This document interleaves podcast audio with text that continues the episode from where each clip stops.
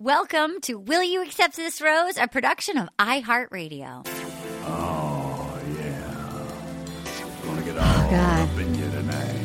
Seeing all those big suits last night made me horny. Got one of those I gotta get me a man in a blousy suit who's gone into hiding in the land of social media where no one can find him. this rose into your world. But he does love a big boobied woman, and I respect that. As a natural D, I feel like if I put them out, maybe I would have got a couple of roses. Accept this rose into your world.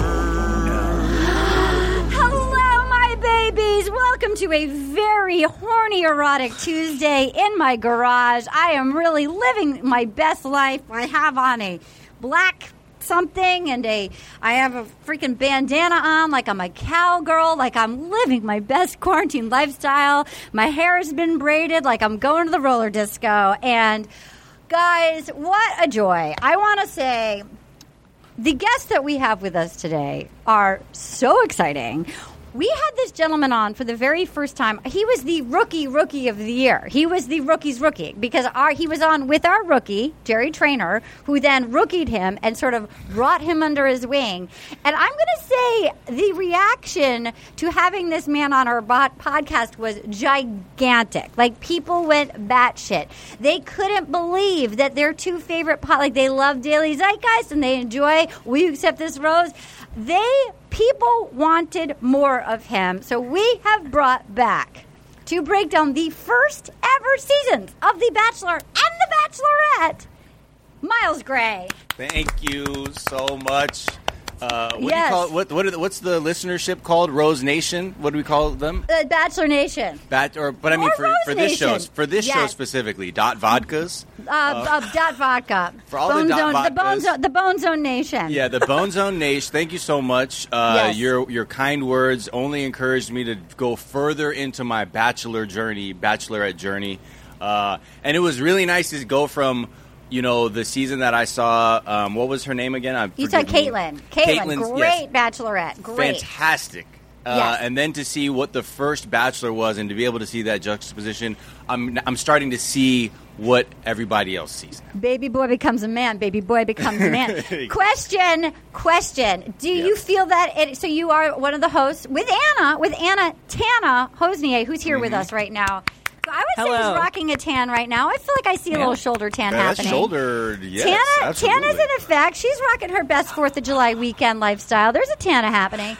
Um, you also host. So you host the Daily Zeitgeist, but then you also host the 420 Day Fiance. I feel like this has a lot of crossover. Um, yeah, they're, they're different styles. You know, like this is gamified, but I guess Mm-hmm. I don't know. In 90 Day Fiance, like visas are gamified. Yes. So uh, it, it's all kind of the same thing. But I really, the it's yeah, it, it definitely scratches the same itch, which is like I get to laugh at people who I think I'm better than. Exactly. Like, it is. It is pure. Well, at the end of the day, it's like my pure base level of garbage. Just enjoying, enjoying like other human people, like interacting and doing things. And I always wonder what I would be like in this situation. With us today is a woman who is such a joy. She is such a delight. She is so hilarious. She is the host uh, of the wonderful fucking hilarious podcast, Scam Goddess, that I listened to this morning with Miles on it.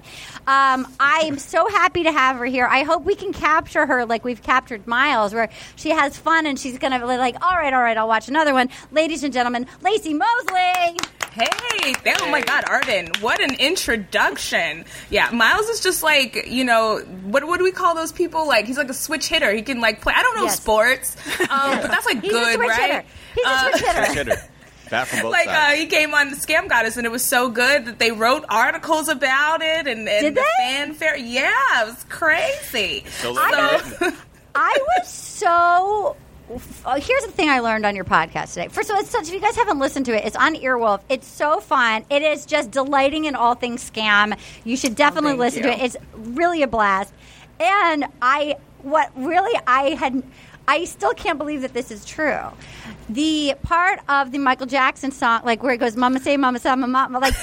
That there's actual lyrics? Is that? T- please, Laci, So please I tell was- our listeners. I Allegedly, was wrong. I was Okay. wrong. Okay. look, I love robbery and I love Yeah. fraud. Yes, sure. and I can also admit when I'm wrong. Sure, And sure, so, sure, sure, sure, sure. Actually, Miles was right, and it's based off of this like, um, is it like an African like uh music? Like it's like some kind of Afro. I think it's a soul. Uh, yeah, Soul Makossa. I think is a real. Yeah, is Soul Makossa. So he actually is saying Mama say Mama say Mama Makusa because that's like a thing that that guy says. So when I said that, everybody was like, "Oh my gosh!" And then I got attacked on Twitter, Oh, and I had to make a formal apology. And you know, in Twitter's true, so mean.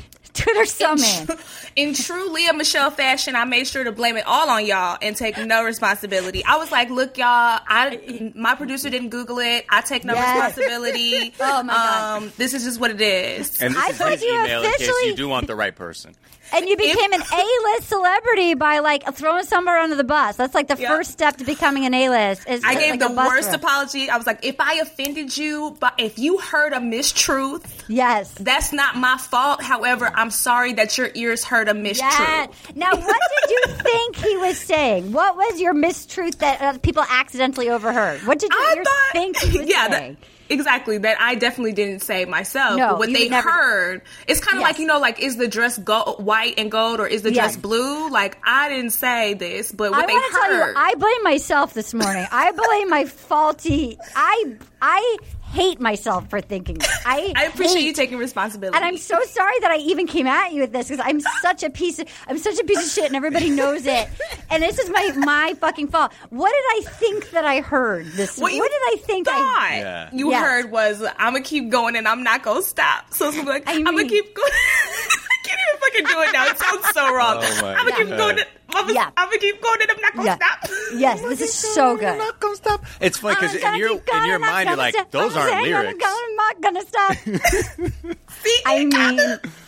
It, Also- it reminds me of that uh, that like viral video of the dude who's calling into like a Spanish language radio station, and he's like, "Hey, can you play that song?" And the DJ's like, "What song?" He's like, "Uh, los son Reebok o son Nike."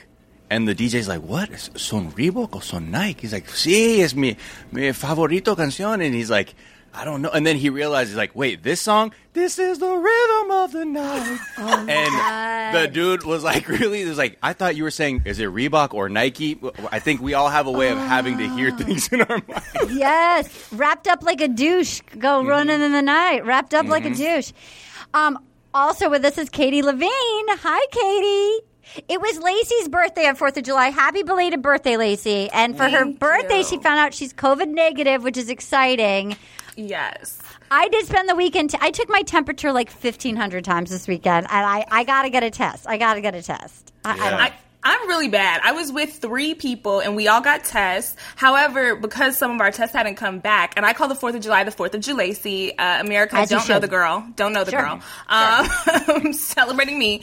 Um, and like randomly, I would try to sneak and take people's temperatures, like with my with like my wrists. Yes, I'd be like, oh yes. "Oh my god, you're so crazy!" Yes, And I just yes. put my hand on them. Yes. They're like, "What are you doing? Get off of me!" I'm like, "No, you, Yeah. no, come on, we Quite play honestly, fighting." As you saying that, I was like, oh my God, that's a good idea. Like, I, that hadn't occurred to me. It was like, if I do have a socially distanced, like, hang, you think my wrist isn't going to touch some part of the body and then be like, get out, get the fuck Yeah. out. Just immediately kick somebody You're out. too warm. you, You put a get smoke out. machine on, and you're like, let's put on some rave music. And then, like, Yeah. what you think are like laser pointers. It's like one of Yes. those laser thermometers. Yeah, and you're like, hold up real quick. Uh huh. Everybody.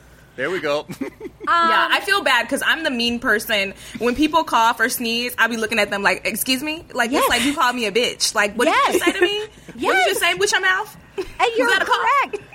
You are correct. You are the right person in this.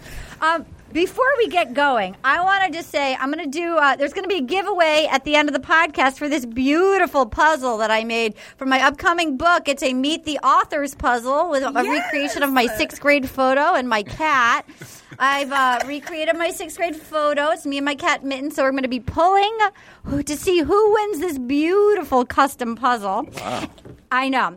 And we also, I want to thank, we'll just get started. And I just want to thank both of you for giving me 700 hours of your time to watch the, uh, I actually have to say I enjoyed this because I've never seen these seasons. So you guys get to break. You are officially the very groundbreaking, the very first season of The Bachelor, and Wow. the very first season of The Bachelorette. Um, Laci, what's your history with The Bachelor? Because Miles has only seen it in this form and one season. So Caitlin's season in this form, and that's it. Okay, so my original Bachelor was Flavor of Love. Um, Great. Flavor Loved. Flav, Loved. Yes, which is I watched that. Horrible television, but it's so I watched so that. good and was like terrible. 2006, 2007. Yes. So it came a little later, but Yes. that was like my first experience with this type of show. I have watched certain, you know, snippets and pieces of The Bachelor. Yeah, I mostly great. watch it on Lauren Lapkus's Instagram story. So Who's a joy? Yeah. I also remember Tequila. Uh, what's her name? Tila Tila Tequila. Shot at Tequila. Tequila. Yes. She had. She. What was it called? A shot at A love. shot at love. I remember that.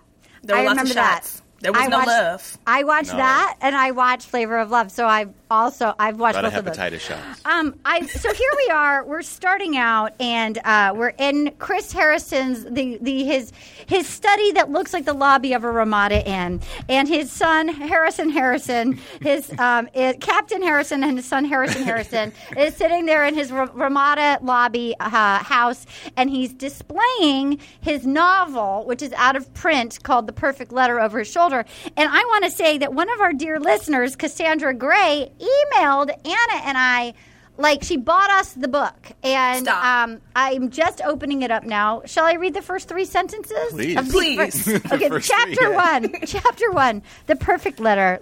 This is to my kids, Joshua and Taylor. You will always be the greatest love story I will ever write. Okay. What does that no, mean? it doesn't. So this is chapter. This is the first. I'll read the first paragraph. Okay. Okay. Yeah, I need a little more. Lee Merrill had grown up surrounded by men. She'd known men who were kind, men who were good at their work, and men who were generous. But rarely had she met one who was all of the above, the way Joseph Middlebury was.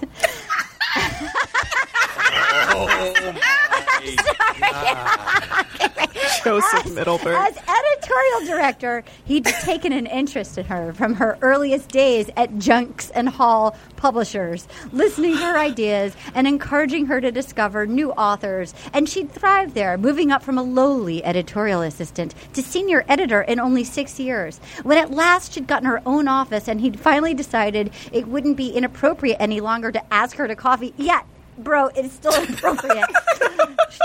she felt both grateful for his support and flattered that he that she that he'd singled her out to be with him in this new, more intimate way. Why not? She thought at the time it might be fun. I love that it starts with a Me Too story. Right. Laci, Laci, take it away. Wait. So here are my thoughts. First of all, shout out to Joseph Visibility because there has never been a Joseph in a romance novel ever. Dockers community, stand the fuck up right now, okay? Dick Joseph. Sporting Good community, we see you, Joseph Middlebury. Like. Joseph Middlebury. I don't want to fuck a Joseph. I'm sorry. There's probably some Joes out there who got some bomb, you know, whatever. but it's just when exactly. I'm reading a book, it's not like Fabio or like you know, It's like, like- some Yeah. name that's You think, make of, me yeah, you think of Mary and Joseph. You know what Yeah, I mean? you It's like Joseph isn't right a hot now, name. Jo- if you don't fuck me right now, Joseph Middlebury, like I can't, Yeah. I will not. I am crawling out of my skin. If I do not get nailed by Joseph Middlebury, I will not be able to take it. You know Joseph Middlebury don't take his khakis off when he fucking either. Oh no, his doctor, full doctor, around the around the ankles. Yeah. full doc. Yes, one hundred percent. And they're, have like a crease in the leg. And then question two. Or he lays before them flat. He's like, hold on, if we're gonna have intercourse, and he, He, like, takes them folds off, them. and he like folds them, and, like lays them, and she's like, why don't we just more spontaneous? Like they will get wrinkled. I he go back it- to the publishing company. He's, I'm no wearing, longer like- erect. He's wearing an untucked shirt, like one of the, Untuck the shirts Oh, that you don't have to. yeah. You don't have to tuck it in. He got it Yeah. on Sky Mall. He's got his untucked shirt. He's bought things from Sky Mall for sure. It's the Exactly. divorcee who buys all their new clothes on Instagram ads. Yes, Right. he's got like a gargoyle on his shoulder that he got, like like the Thinking Man's gargoyle that he got on the Sky Mall for his office. Joseph Middlebury. And also, Chris, Harrison, what is with this intro that's like, this woman has met so many good men. Some nice men, uh, normal men, men Yeah. who were kind to her. Like, why are you hyping Yeah. up men like this? Like, I ain't never heard this much nice shit about no men in the beginning of a romance novel. Y'all know y'all trash. This should have started like, everyone she met was garbage until she met Joseph Myrtleberry. Yeah. That's more realistic. Who was her boss? And when he finally promoted her, then he could try to finger her. She got promoted to that dick. Like, Amazing. So, all right. Well, to be continued. I think we might have to read a chapter a week uh, or a paragraph Yeah. a week. You might need Next to. week, we might need to do ch- paragraph number two. I have to say, it exceeds my expectations. of It what I- I- But- but it has that opening like he read a like a Wikipedia article or WikiHow, like how to write a romance novel. It's like really let the reader know up top, like Yes. what's going on. Where it's like, okay, I get it. This character trash dick until boring guy. Now He I know what I'm about to read. Nicholas Sparks writing for dummies. right, that's exactly what it is. For the dummies, though. Emphasis on the dummies. for the du- dummy. Okay, so here we are. It's 2006, 2002, and Alex Michel. Okay, I have a fun. I've met him. I've met him. I met him at a New Year's Eve party. Yeah. He's in that year. I met him before he was. I met him right before he filmed it, and he was like talking about he had a secret. He, it was a New Year's Eve party, and like he had a secret, and he was like super excited, and he told me he wanted to be famous. And I remember telling him he should go to like try to do like off off Broadway plays or something. Like, you know what I mean? Like this was before Instagram. This was before influencers. Like this, none of this oh, shit Oh, shit, yeah. existed. You, None of these people to go. Nobody on here is going to go sell FabFitFun boxes on Instagram. They're But- just going back to like being like dental hygienists in Kansas or whatever. Like so. so But there your was- experience had indicated to you that the at that time Yeah. doing something off Broadway was our equivalent of influencer. Arden was I like, I got the thing for you. yeah, hold on, no, no, no, off Broadway. She puts on her Savion. Glover, Savion Glover can't do that show the whole time. I, I remember just thinking like, okay, he's like handsome and like, okay, like you know, like just go get get your chops up, like go get some mm. practice, and then maybe you could get it signed by somebody. That New York was easier to start it, and then L.A. and like so maybe you could get signed, and then maybe you could book like a TV show. Like that was my thought pattern because it, it's it, such got a it. different world. And he was like, oh no no no no, honey, no, like honey, baby girl, no, like I've got bigger plans. And he was like so like kind of smug about. He was so excited, and his friend knew what it was. He couldn't talk about it, and he had this big secret. And then lo and behold, this guy was the Bachelor. He was like about to go film it. So he shows up. Both Chris Harrison and they're in. They, they're both like little boys wearing their dad suits. They're like in front of like Miami Vice dads. Let's talk about the clothes. I couldn't believe 2002 loved such big blousy Yep. suits. Miles, do you remember? Like was oh, like Oh boy, do I! I Tell have me. to. Tell you me. should have seen my motherfucking prom suit. tell me, tell it me. was la- it was like a light lavender purple. Yes. It was a five button coat. I look like I look like like S- Steve on, Harvey's Steve little secret. Yeah, Yeah. his little secret. This little secret. Steve Harvey's little secret. I think is the name of the He podcast. still he still mails you clothes, but he's like, I can't be seen in public with you, Miles. Yeah, you know he's you my like, come forbidden on now. son. It's when like Schwarzenegger had clearly had the son with his maid Yeah, who looked yeah. just like It him, who was looked just like Big him. boxy. I got it at the Santee Alley. Shout out the Fashion District. Yeah, love uh, Santee Alley. And I got it for forty bucks. Are you Um, little secret with a L I L apostrophe? No, little, like Okay, little, great. Uh, like it's it's big capital L. Like you know, I'm really trying to bring that back.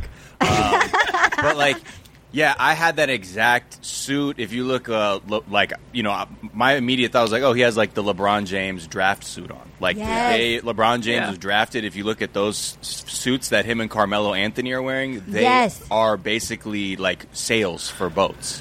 That's why Colton Underwood. His he's a former bachelor. He was like a late Yeah. bloomer. He was a little chubby in high school, and his prom photo came out, and he was also in a Steve Harvey suit. he was also like these blousy. So that's what's happening in the world. Guys were wearing. Laci, do you have a like? Is there any memory in your like? Were you shocked at the size of the suit you saw last night? I mean, it was definitely giving me like I have a court date right after this.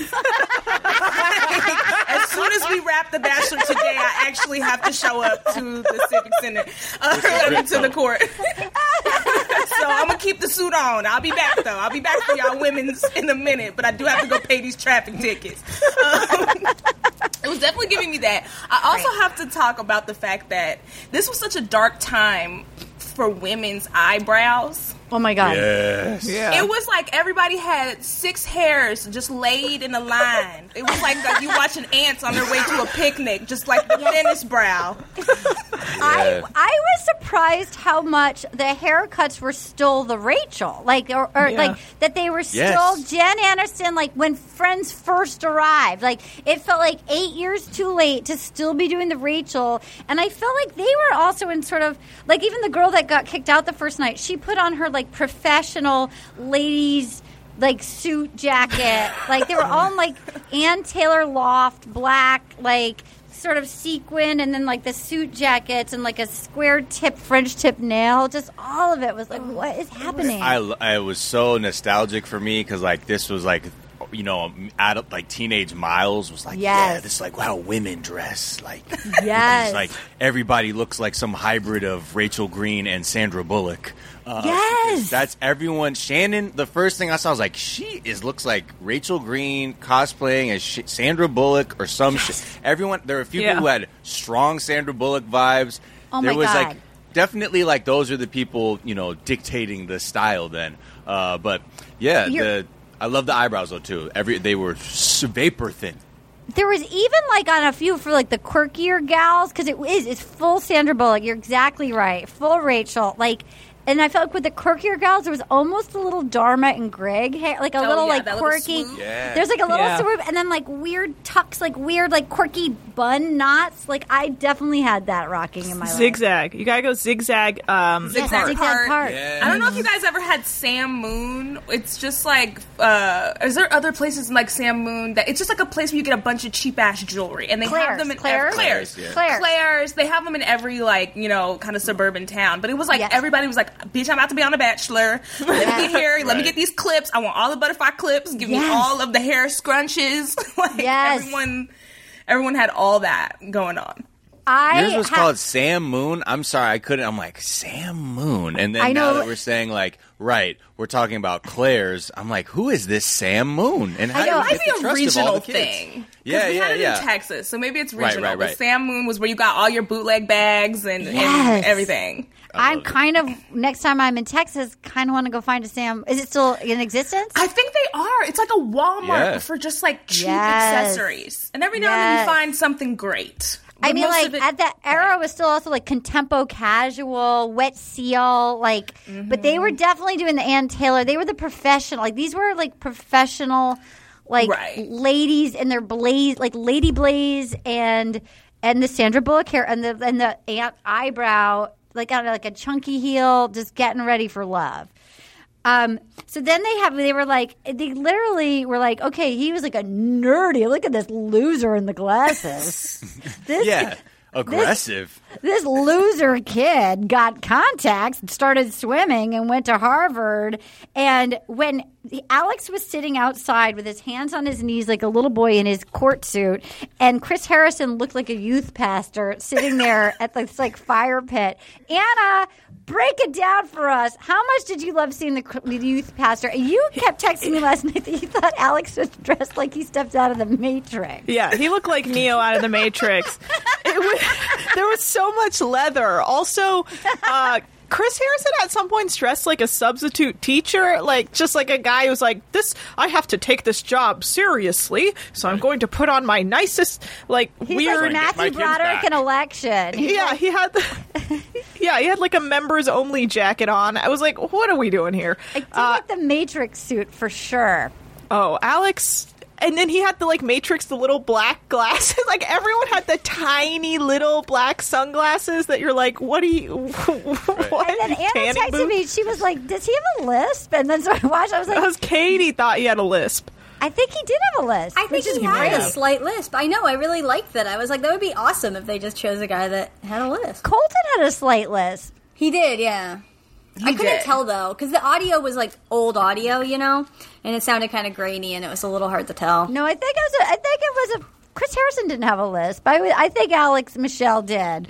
So then, so then he, he's talking to the youth pastor. Alex is sitting outside, and he was like, "So, what do your friends think? Do your friends think it's crazy or a cool deal? Like that's what it's like. It feels like a dad trying to talk to their stepson about Yeah. drugs or sex. Like there was nothing Pretty awesome. relatable.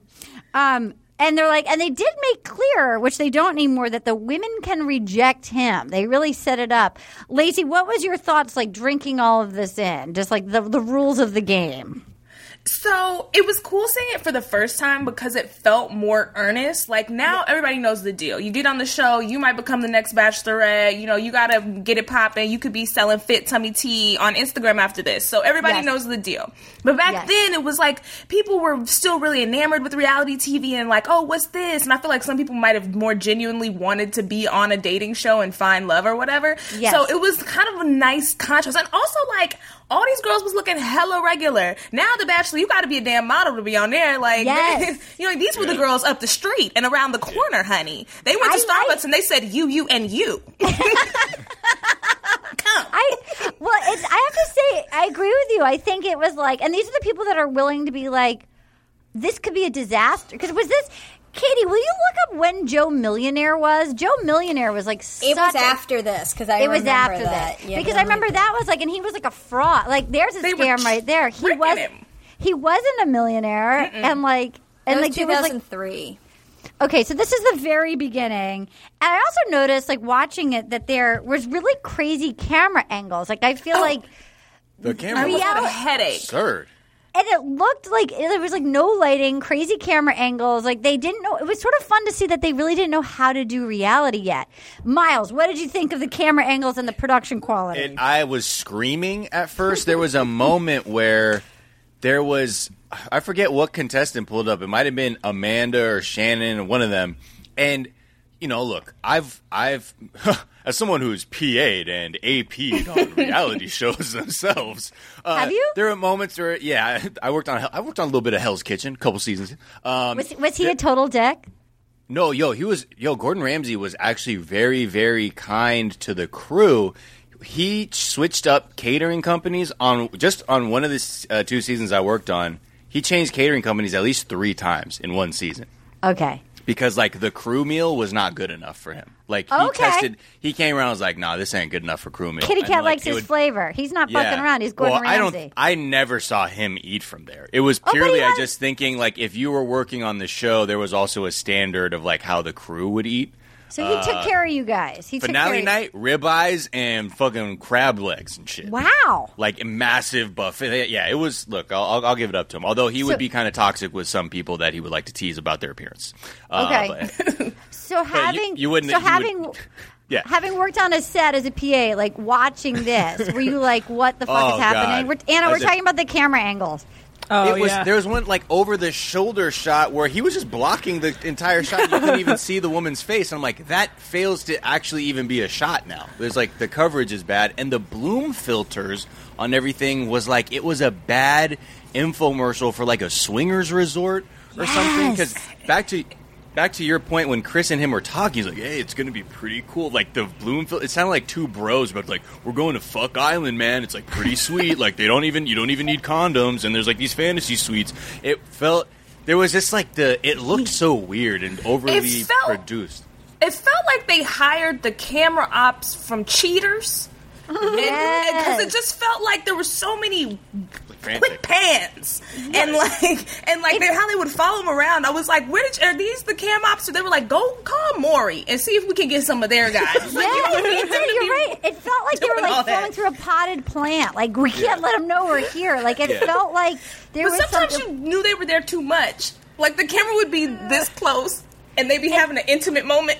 and you're like, what is? Yeah, it's true. It is like more where like they're looking like when they're hiring, they're like, okay, so good. You know how to use Steadicam. Uh, okay, and you've shot on a dolly. Okay, also you've chased a woman in tears down a back hallway in a studio after she found out that the father of her children wasn't actually who she thought. Okay, great, you're hired. Like it, there are those that energy to it. I also like that when they're in like they go into like a store at one point and to like make it interesting, they like flip the camera upside down. They're like, "See, things are fun," and you're Oh, like, that's right. When she tried on the dresses. "Yeah." It's like, "Whoop, what?" Dutch angle. I went to film school. It's also like when she, when, when, like even just calling out the.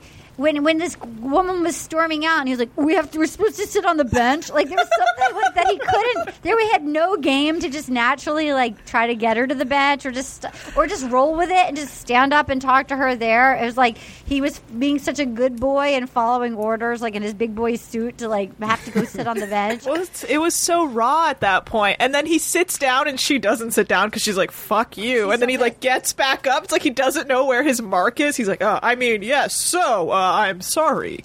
It's not working. So then we get just like I totally agree with Laci that it felt like they were just like regular gals that we could all. It could be any of like just any old gal that they're like, yo, you're a human woman, you're coming with me. So they all go. They they send them to like you know to their Ann Taylor, and then we get to see them all come out of the limo, and just like.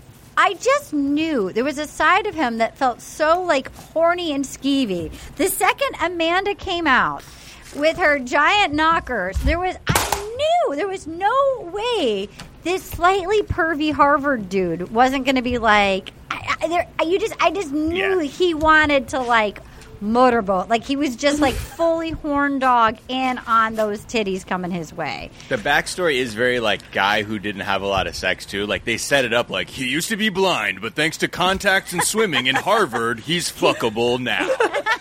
like, and he's ready to be on this show. So like, yeah, when you saw. Because even in the rose ceremony, like that first rose ceremony was like, let me just get this out of the way. And the women with the two largest sets of breasts, I'm just gonna give the rose out to right now. Like I, mean- was like, okay, I know where this guy's coming. he from. was. I mean, as soon as horny, you saw those tits, did you know that he was like? You knew he was just so psyched to be the Bachelor. Laci, what did you know? Titty was going to get far. So I knew Titty was going to get far, but furthermore, the first kiss of the whole the whole event, the first kiss, the what was that black girl name? La, La- La- LaNease. La- Oh, yeah, LaNease. LaNease. LaNease. Yeah. LaNease, I don't want to jump ahead if if we're not quite there, but That's we can go. Oh, well, so LaNease and him go in the gondola. And Yeah. then under the gondola, they're like, "Well, when you're under the gondola, you got to kiss when you're in the under the Yep, bridge." each bridge gets a kiss. So I'm, I'm thinking they about to do a little cute little peck or whatever. This fool was all in her mouth. I would have been like, "Give me my mouth! Oh my and, god! and I was surprised, like seeing her at a later date, that she she liked it. That Oh, she she- was. Oh, she liked it. There's a part where she wasn't even responding. He was kissing on her, and she was like, "Yes, go on." Yeah, she said it still make her horny to this day. I said, "Okay, LaNease, that's what I like to hear is that we both enjoyed this because he was inspecting my girl's goozy pipe like he was all in her lungs." That's I was what like, I "God felt. damn!" I, I was wondering if 20 years later she could be like, I felt really violated, but I like that she's like, no, I still get horny for like actually like. And then she said it like, I get horny for this. I'm horny thinking about it right now. And I just thought, yes, this is okay. Yes, I actually wanted more of LaNease. And but like again, when Giant Titties stepped out, we we learned from Amanda. She's got huge boobs. She's open sexually with her partners. She everybody thinks she's Yeah. shy because she's from t- Kansas, but she's purchased a trapeze and she was married to a man 17 years her senior. I love that. I love that. Like people think I'm a square, but you know, I actually have a fuck swing. yeah, and like, that's my what? personality. Yeah, it's the swing. My personality is people think I'm boring, but I fuck.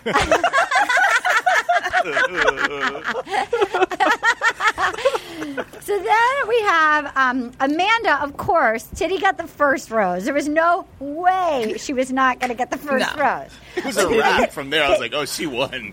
That's it. Like once, like once she got the first one, there was just like it it just like this pervy Harvard. Some of those Harvard dudes, man, those creepy preppy boys. mm, Right, because he doesn't look like he should be that horny. Like No. it's like he's the opposite of the of the sex swing girl, where it's like I, I look at him and I'm well, actually they're the same person then, because I look at him and I was like, you should not be horny like this. You look like But because I feel like he probably grew up with like gals like a Buffy or a Muffy, like a tennis club type gal that like would not have a fuck swing. You know what I'm saying? Like I feel like the people that are sort of rule in that world.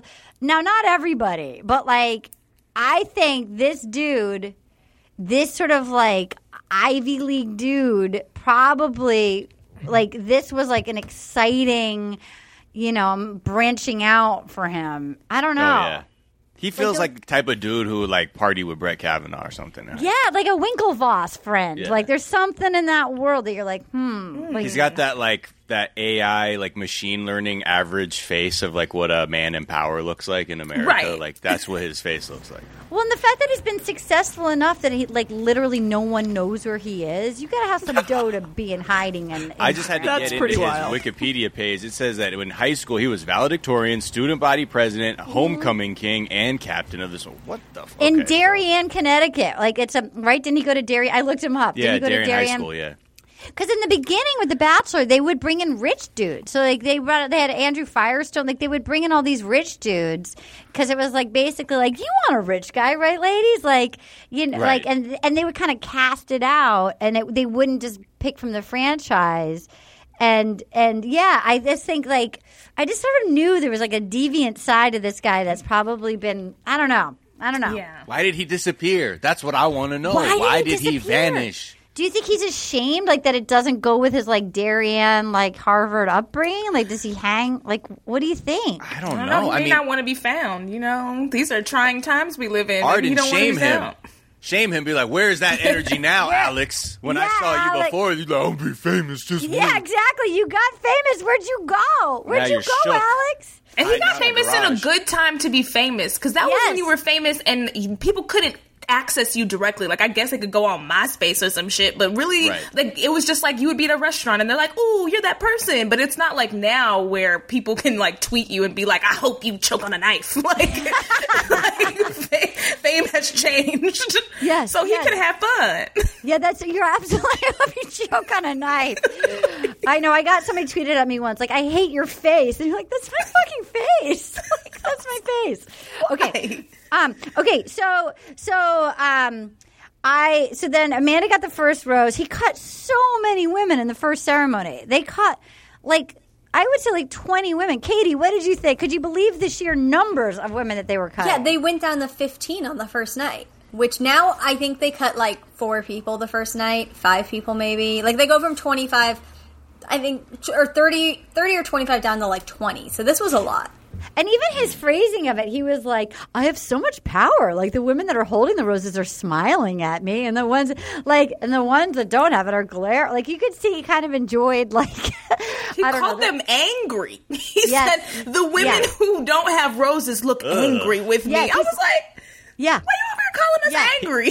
He sounds Yeah. like a like a billionaire CEO who's like firing a bunch of people and like is like disconnected from. It. Like, yeah, the people who I've just they seem upset by it. I don't know, but I have all this power, which is cool. But Yeah, they they're seem beaming. angry. He, he, he said the women that have roses are beaming. It's like well, they're. I mean, they're they're they still get to be on TV, bro. I don't Right. It's about you. They're not. It's not all about you. I think he Yeah. really thought it was like these women really are excited to be with me. It's like Yeah. no, there's cameras in their faces. That's why they're beaming.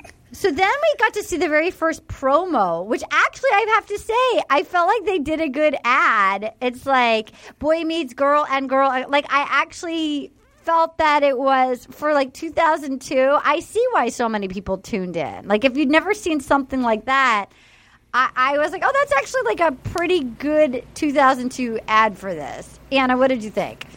Uh, I agree. It was. If I, I mean, because I think it was like before that. Originally, there was only like Joe Millionaire or whatever, the guy who was like a fake millionaire that you could try and marry. But other than that, like, this was. I think this was like the first to be like boy meets girl and girl and girl, and every horny dude's like, yeah, Yeah. And every girl's like, oh my god, he went to Harvard, Yeah. and it, it was like ripe for like early 2000s TV watching. Like it could have easily been like TGIF, like check it out, you're not gonna miss this one. Like it was like the sitcom vibe. It was perfect. I think it was uh, also the idea that it was like, and these, like, wait, these people go on a show and then, like, they're going to get married? Like, It was because of the show? It was Like, crazy. And they don't know the guy? And then there's like 30 other people. Because that was really, like, kind of opened everyone's mind. Like, whoa, you people are really just going to throw this kind of normally, I don't know, sacred or just Right. something you actually invested time and energy into being like, we're, we're gamifying this now? Oh, fuck. Okay. When when was Truman Show? Like like it was the first seven. I want to say. was it earlier than that? Because it feels like it was like people were people were starting to play with the idea of like rea- like what like you know like that the fact that you could go on TV and in the confines of like a set fall in, like it was just like it was all so we're all just so deep in the matrix right now you guys like we've just we just are deep in the matrix okay so then we have um we meet Trista, who's going to become the future bachelorette. She's a Miami Heat dancer, and she works with kids. Um, and uh, so then Rhonda. Oh, I love Rhonda. Did you? You love? She was the aggressive one. They said that she. They called her the aggressive one, and that she could shoot. She was a gunshot, and uh, and she was the first person who said, "I'm not here to make friends." And she did the first cut and like I- interrupting, and then she started crying, and she said, "I believe in two of them, not four. This is a fairy tale of two, not four. Laci, take it away. Tell me about your love for Rhonda. Let me tell you about Rhonda. Rhonda, Rhonda, Rhonda is a messy queen who lives for drama. Yes. she was petty as hell. Yes. and and also who gave her a gun? Like who That's- thought that on reality te- who who thought let's give let's give people guns? Who thought- They're a gun on a boat. Like they're And on a boat and they're it. Yeah. firearms. That seems so wild. I'm like, that's legal? They were on, on a they were on like a yacht, and then she gave her a, they gave her a gun. That would That's never weird. happen now on television. Like they don't even give you pro- like, that wasn't a prop. Like you don't even get real guns. On, I mean, h- how did this happen? Yes, you're absolutely right. You're absolutely right. They people gave her have been killed loaded. on movie sets with real guns. Yes, they, you're abs- They gave her. And people get hurt with even like the fake gun. Like they gave her a loaded weapon on a yacht. And she was the craziest one on the show. I'm like, the producers had to have known that she was already cuckoo. They're like, you know what, let's do. Rhonda's already seeming a little unhinged, guys. Yeah. let's give her a gun. Also, like, but the uh, skeet shooting uh, date isn't until uh, next week. It's like, fuck, Is you got that the what guns, sh- right? Just get him out right now. We'll just throw him off the side of the boat and have her shoot. I also Is that what her, she like, was shooting? hysterical leaving. She's like, ah, "This is a fairy tale of two on one, on one." like it was like she was like setting the bar for like dramatic exits. It Yeah. was so mic droppy. Like the first, I was like, "Oh, that's a possible exit." Like, yes, yes, she had that big Karen energy before anybody she knew had. Oh, huge she too. did. And even And she- seeing her now, she's still like her. Like, Yeah. she's still. I'm Big glad Karen she moved vibes. on from her, you know, uh, Kate Gosselin. Can I speak to the manager in Tempe, Arizona? Here, Uh, but, you know, She's still calling She the evolved. manager, though. No one Yo, knows Ka- yes. the manager like Karen, okay? she or called, like she uh, called the Rhonda. police. She called the police on LaNease on her way out. Oh my god! she was like, and LaNease definitely shouldn't be and, here. and LaNease threatened me. Oh my god! And then Wait, she had but- an anxiety attack. That's right. They were like, "Could you please just take deep breaths?" She's like, "I'm having an attack." Like, uh, they actually had to bring in paramedics because Karen Rhonda is like freaking out. It it was it was an incredible. It was an incredible like it's a whole new world like of like what's possible on Yeah. TV. Like this is mesmerizing. Anna, what did you think of Rhonda? well, one, I, I don't understand. What was she shooting on the yacht? I, don't even know. Clay pigeons. It must have had to have been. What Unless they're just a throwing like random absurd plates in the air. I'm like, I don't know, shoot at it. That's wild. Also, she they said she coined "I'm not here to make friends." Yeah. Yeah. She said it because she kept interrupting. She like because he was like, "Ooh, it's going to be hard to do a six person date," but then he's like, "I'll figure it out." You know, there's so many women, and then she was the first one that realized how to like pull aside, and she we watched her say, "I don't care. I'm not here to make friends," and like, wow, And then Rhonda, It was the turns out- original. Can I steal you for a sec? Like the original.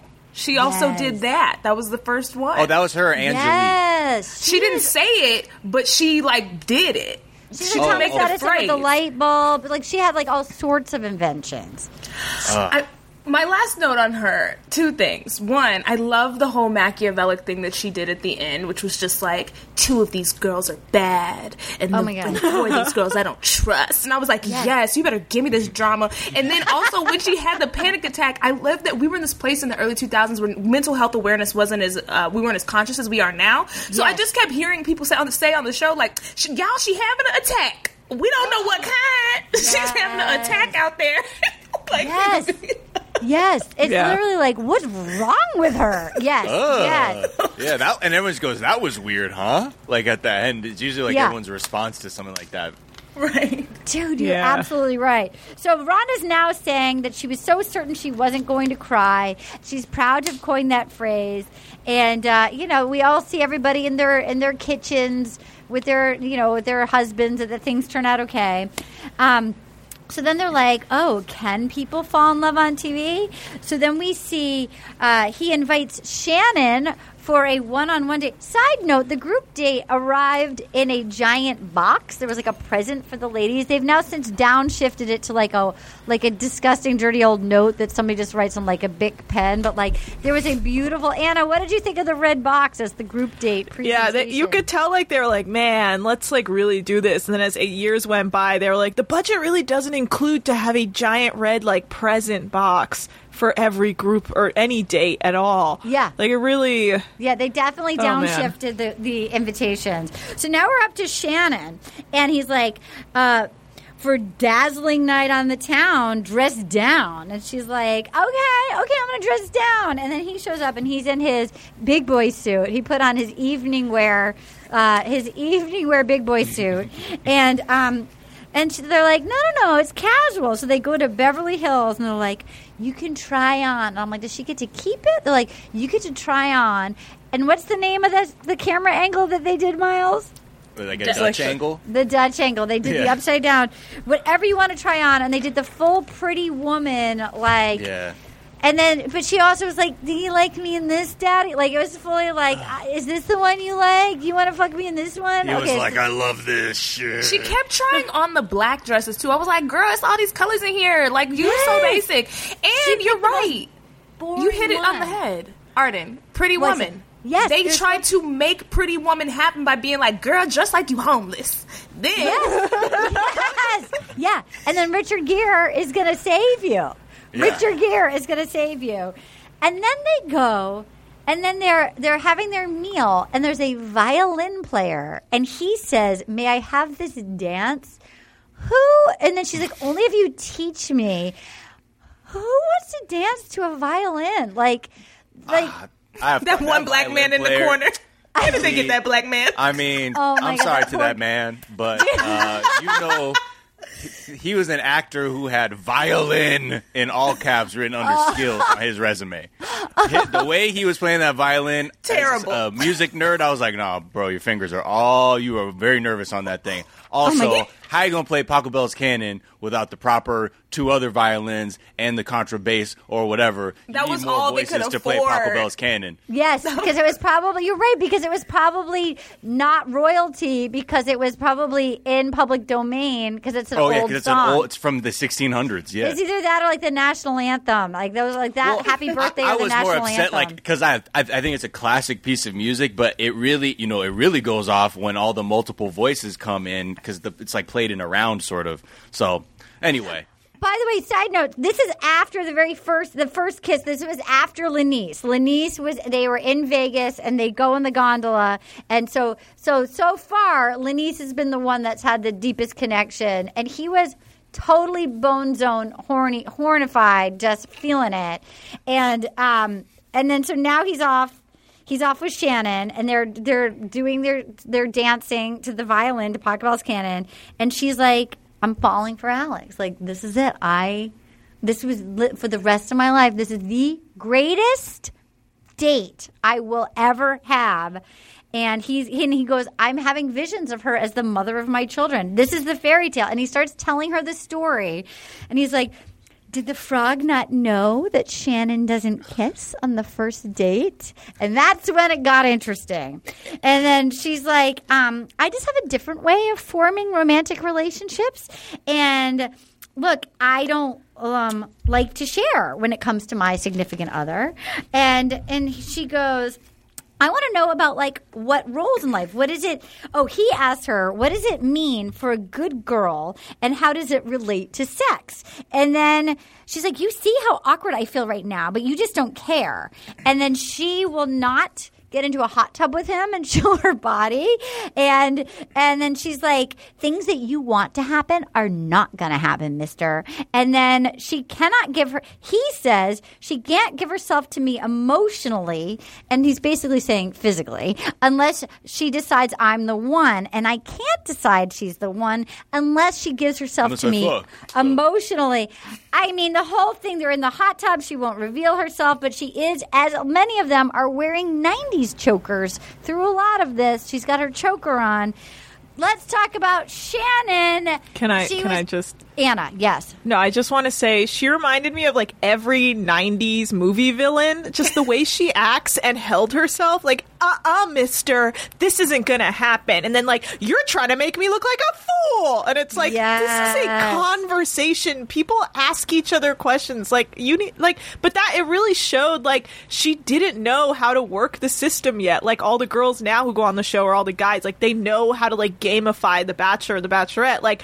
it's so raw because she has, like, she doesn't get it yet. It's like, you do have to grind up on him so he'll pick you. Like, I don't know. yes she, she could have not grinded up on him though. She just didn't know how to be soft about it. Like No, it was she very much didn't. for the cameras because she was like, "You ain't gonna get none of this. Never gonna get it. Never gonna get it. Never gonna get it." He's like, "Why are you singing?" She's like, "She's like, why are you singing, Shannon?" I was Shannon. En Vogue excuse you excuse you Shannon, stop singing. Shannon. like she didn't know how to be like subtle. yeah She I, she was also a first, you know, in in a in a very significant way because I think she was the first reasonable person that found themselves on a reality dating show and being like, mm-hmm. "Whoa, what the fuck?" Because I don't know, like I was like. I, everything she said to me was reasonable, but I Yes. think the show and the cameras make everything so much worse. And for her, she was like, it sounded like she was like trying to play be very logical. It's like, well, if you like me, then you wouldn't be like making out with all these other people. It's just really weird that you date four people at once. And I think that uh, in, in any other context, if you were dating somebody, you wouldn't have to be doing this thing where you're like watching someone you're dating make out with another person. Like, okay, now it's my turn to. Well, she also just didn't know the name of the game yet. So she Yeah, also was the right. first person to get the fantasy suite card, even though they didn't call it that. But like, because she didn't, she never seen it. She didn't know the rules of the game. Even though Madison kind of did like the similar thing this year to Peter, but Right. she she she gets the card, and it's like he invites her to his chalet, his deluxe chalet fantasy suite, and she goes, "Well, I'm sure you've got one of these. I can't believe my name is on it. I'm sure you've got one of these with everyone's name on it. I'm not dumb. Does everyone get the same proposition inside their ruined date?" And um, Yeah. Yeah, yep. and then as she Yeah.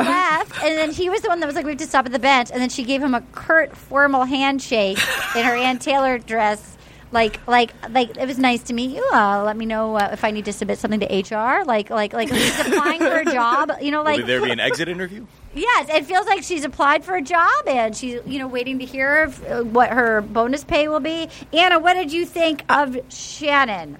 Well, the thing is, I didn't. What I didn't like about her is that she was making it seem as if we were all trying to trick her, Yes. as if he was pretending that he wasn't on a reality show, and Yeah. that we tricked her into dating him and coming on, and not. It's like as if we were trying to fool her the whole time. It's like you know what it is. There's cameras. You know there's other women. See, Yeah. some people knew what it was when they signed up. she didn't. Yes. She didn't. She really didn't. That's why I'm like, oh, this is interesting because as the viewer, you're like, idiot. You're just gonna get eliminated because we're looking at it as the show where like you live in a bizarro world of debauchery and sex. Yeah. Where she's like, I'm like, I don't know this. If I'm really gonna like potentially marry this guy, like this is Yeah. so fucked up and weird. And then she'd be like, oh right, you're not built for this because you Yeah. have to have a very specific mindset to And it's be able also to like, like, progress. as if I'm gonna go fuck this guy on TV. You know what I mean? Like it's also that like, Yeah. and you're and it's gonna be two other women. I mean, she has a point. Like if that, She Yeah. became very conscious of the crew and the cameras too. At that point, I noticed Yeah. too. Like her body language became immediately closed off. Like she would, there would be looks off camera to I don't know if it was at producers or things, but it seemed like suddenly she's like, "Oh my god, I'm in this thing. I don't want to do this." But I Yeah. love when she came back. So she laughed. She laughed. She shook his hand. She stormed off, and she stormed back. And she goes, "I'm just curious." Why? Like gotcha. Like it was a real gotcha. And he was like, um, well, I think you're amazing. Um, I just have we're just two different people and with different struggles. And she's like, Okay, have fun.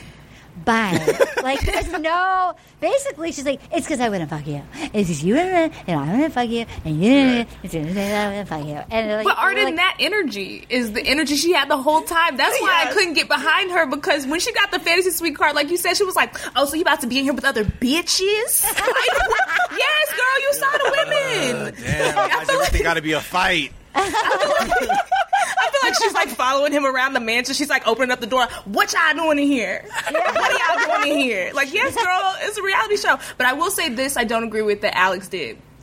When they were out and she was kind of closed off and they were skiing or doing something, and she was like, "I'm not gonna tell you nothing about myself. There's certain things that you'll never know about me, honey. So you need to back off."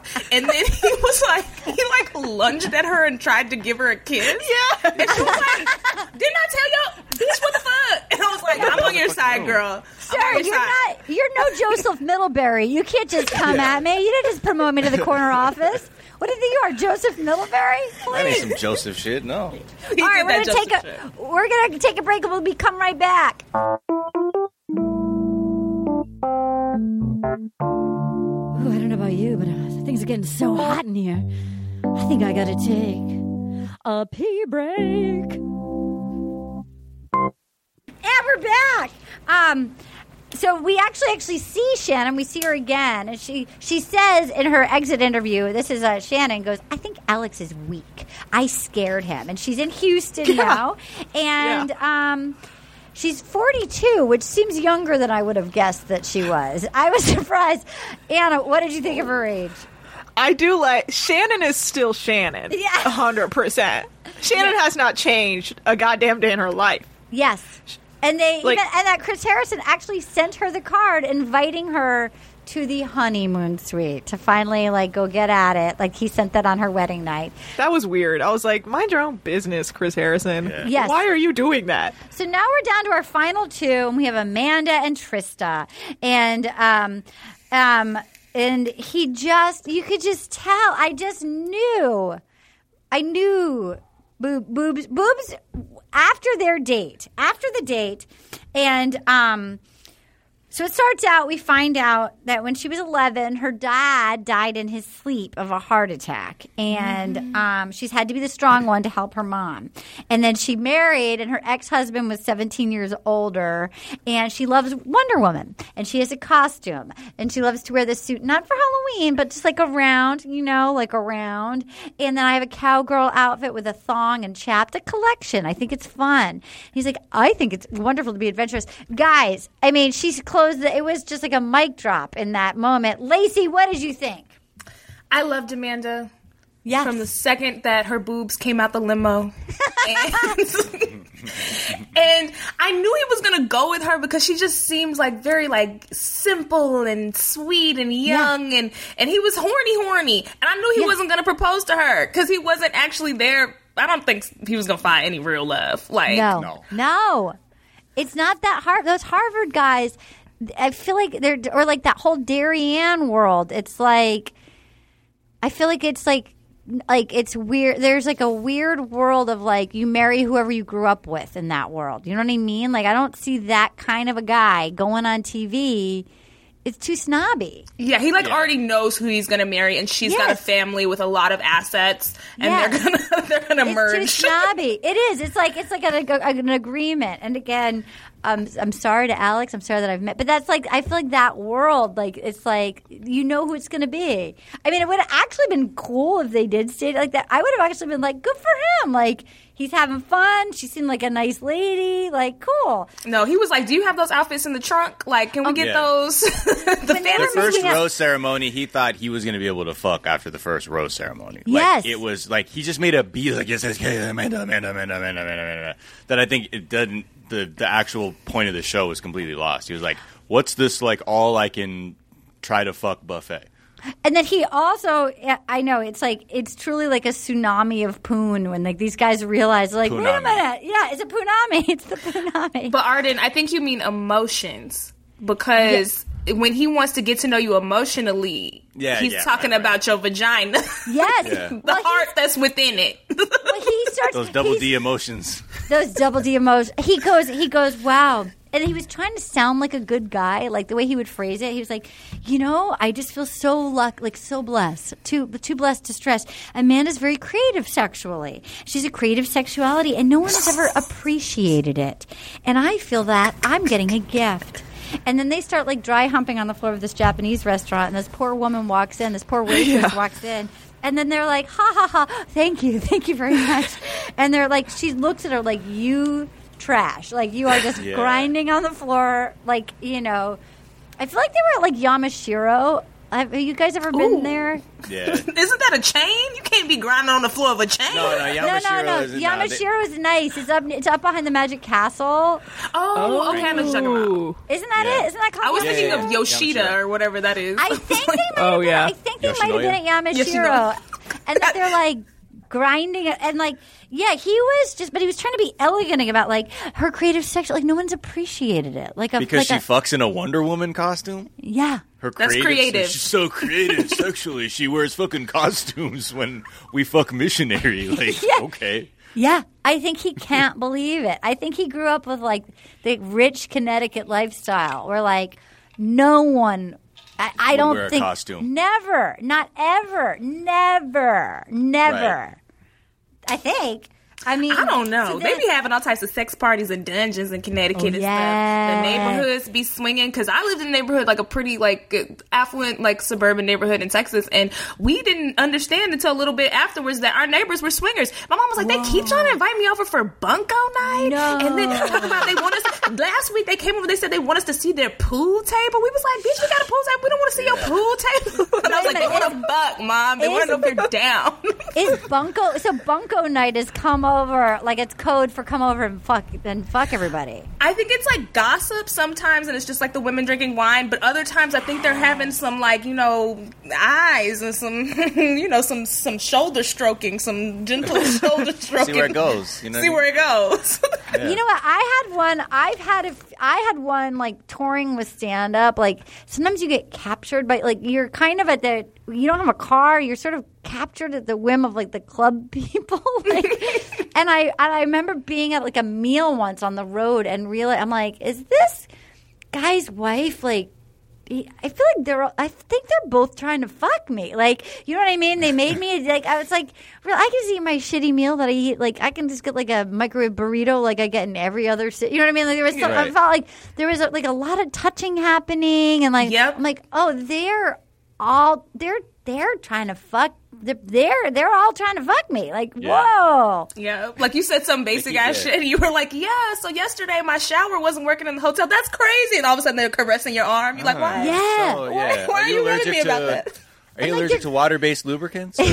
Their kids What? were coming in and out, and it was like the whole house was like just filled with pot smoke. Like you just walked in, it was like fully like walking into a bong. Like, but their kids were like, it was like, what is? go-" Anyway, okay, great. They're so, like, mom and dad are home with their fuck date. yeah, They're fully into it. They fully know." yeah. they They're like, oh, we'll go captured to our another room. one. Yeah. they don't get Like, me come a on, y'all. comic. Put your headphones on. Mom and dad got a new fuck date. Get the heating pad out. It's so rare. There's a lady comedian. They're so excited to capture one. So then, so then they go. Um, so then they he goes, "Wow, she's making me realize that sex and attraction are important um, they are important cornerstones of a relationship, making me realize that I want to build my family with somebody that I'm really attracted to. Like he's just realizing that. So he goes to the fantasy suite and she says the phrase, bless his heart. Um, and she goes, I just can't keep my hands off of him. And she goes, she goes, he asked me to leave the room. And then I came back in and there was a plastic sheet, which I immediately think serial killer. And she's like, and there was like chocolate fudge and caramel and ice cream. And it was just, I think she's the best person for me. Guys, Laci. When she said that, I had to rewind because I was like, she said it like it was roses and champagne and strawberries. Girl, he set you up like Dexter for some sex. Right. Plastic Dexter. sheet, plastic Right. sheet. Katie, what did you think? It fully was. Ser- it was like like fully serial killer. If if I walked back in and there was a plastic sheet, I would have just walked back out. It's like American no, You're Psycho. gonna kill me. Yeah. Christian Bale. That is, it's Christian Bale, Wall Street guy, American Yeah. Psycho, plastic sheet. He's like, Miles. you a fan of Peter Gabriel? Yeah. I would be like, let me go get my you're costume. like, oh hell no, bro, we're not doing this right now. Right. Uh, yeah, I, I, it's it's also just how boring this dude is. You know, he has a Manila envelope of a sex life. So hearing Is about a woman boring? who Saran wrap? That's a well, lot. no, no, no. What I mean, what I mean is like that, That is a I'm more thinking like that. It's just like food. Like regardless of how like awkward the setup was, like the idea was like, dude, what if you like licked shit off of each other? Like it's just a very boring guy's like, what would I do if I got this so like crazy. woman who says they're so hot about it? like what what's the hottest shit I could think of? And it's like licking condiments off of them. So.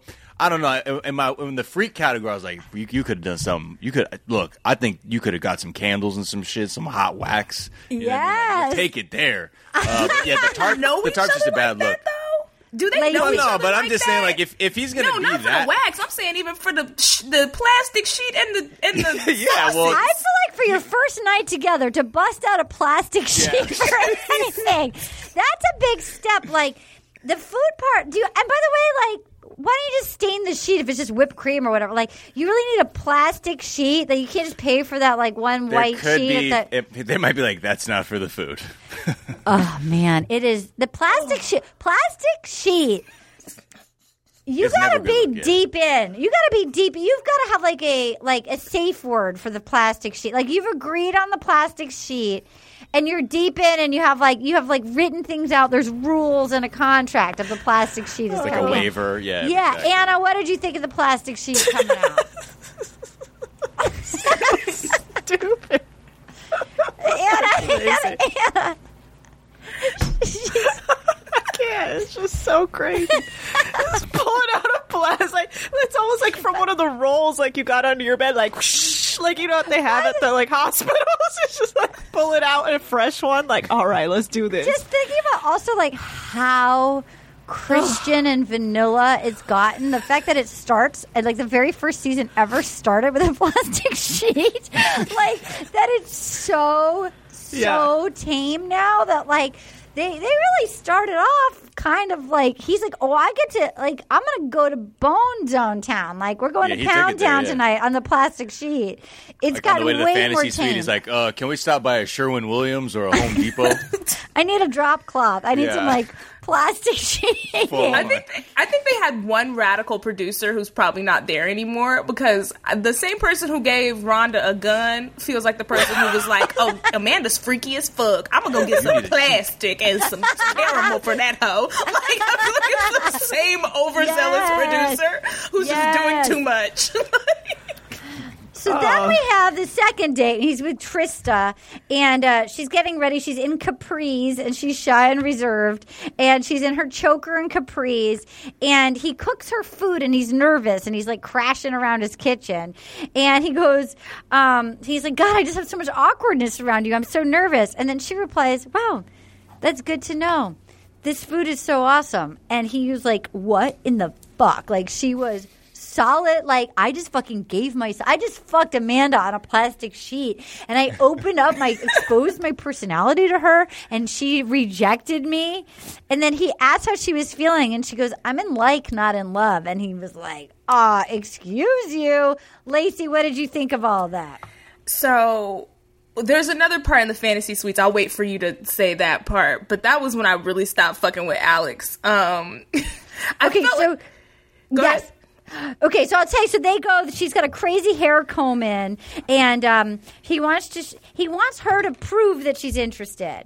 And they show up, and they go on like a helicopter ride. He starts like throwing up in the back of the helicopter, and um, and then she goes, "Did you do you still feel sicky?"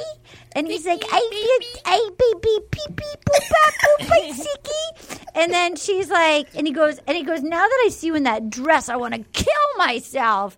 And she's like, "I'm not leaving." Um, so then she, and then she goes, "When I first showed up, I thought I'm so not going to be engaged." She goes, "If you had to do it tonight," so they hang out. She's stroking his back. She's like, "If you had to do it right now, right now, what would you do? What would you do?" And he was like, "I'd pick you."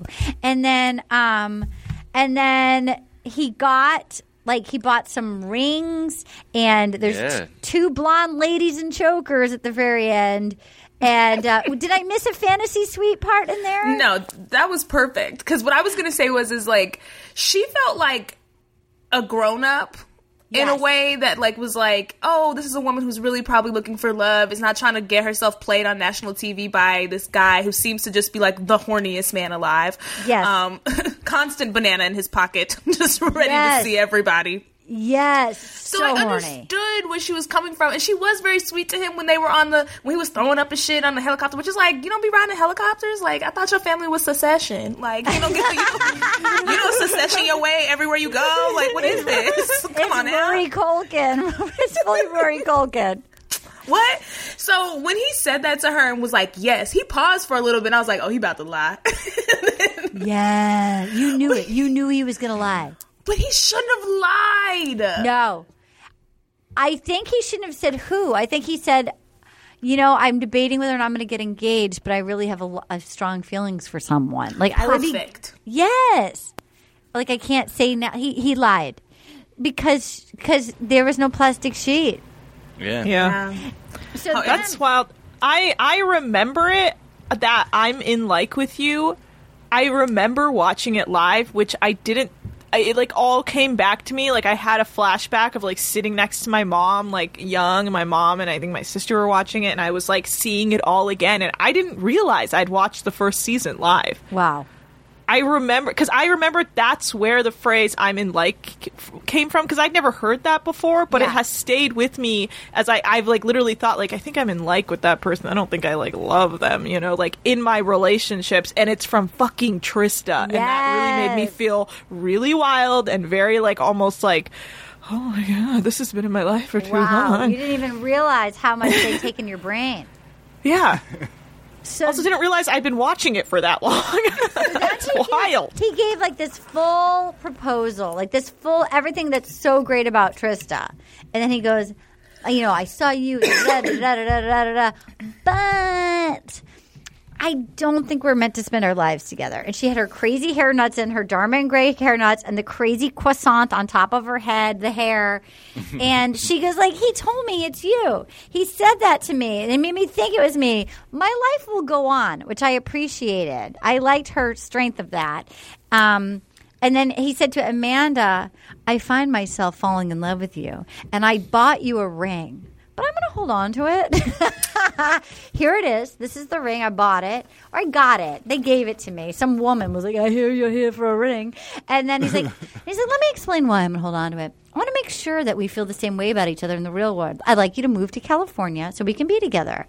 And then he gives her one uh, he kneels on one knee and then he goes up and she's excited and then he inhales her hair into the microphone which was so disgusting and she goes this was love at first sight. It's everything i've ever wanted. And then we catch up with amanda and she says she's in kansas i've turned down a lot of amazing opportunities playboy and other options.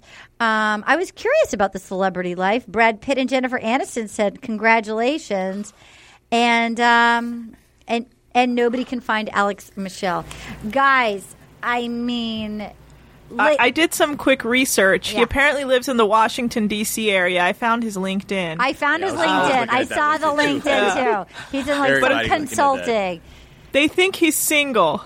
I mean, That's what Us Weekly thinks. huh.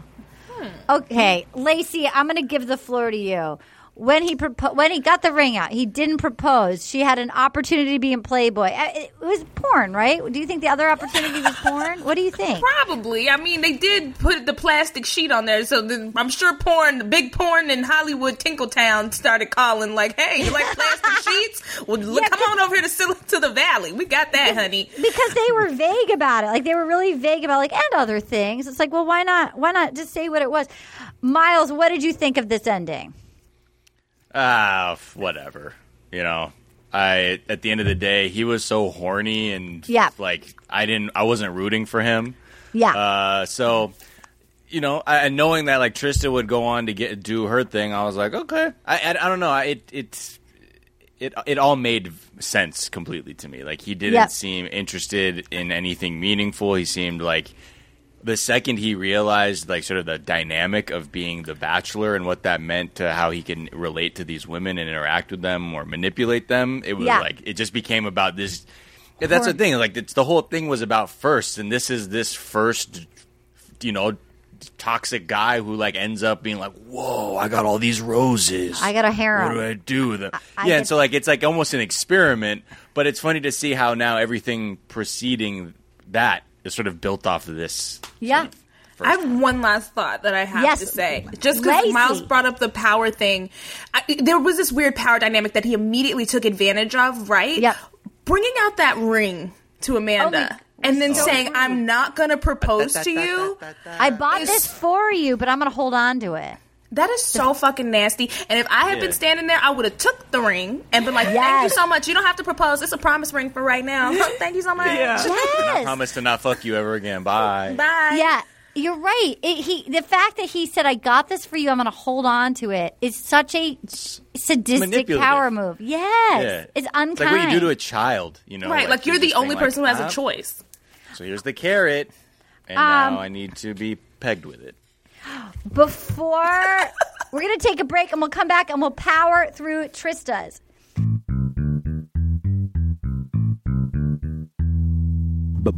Bone Zone. Let's get in the bone zone, guys. And we're back. So we're back, and here we are with the very first bachelorette ever, Trista.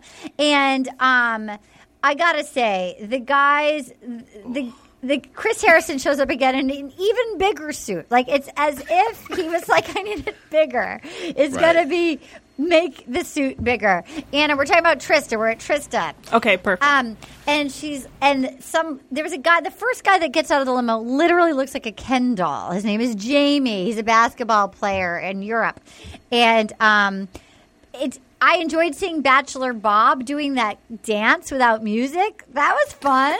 I enjoyed Bachelor Bob, and his, I know He he had later. really nice Will Ferrell vibes back then. yes. I was like, He- he must be crushing it with the ladies with his. well, he sense becomes the bachelor later, and he's like one of the most beloved bachelors But for wasn't how fun he less he is. fun remember as the wasn't he less fun as the Bachelor? Like wasn't he like He wasn't yes. bad, but it, he wasn't as good now. Because I think everybody wants that dancing fool that we all love, Yeah. and he's like, Right. and did he drink his own? Was it the poo nanny that ch- it changes everybody? The poo yeah, nanny. I feel like he maybe just got a little full of himself. I'd have to go back There and you go. but I remember us all being like very excited because like he was fun and he wasn't like the typical super good looking guy. He seemed very real, and then he kind of just seemed like very full of himself, if I remember correctly. You give a guy a poo nanny, he's gonna Mm. change, and it's not like the leader of like a lady cult. It's gonna change, and it's not gonna go well. I will say, So I then- still remember him being like a good bachelor. Like I, I feel like I still liked him as the bachelor.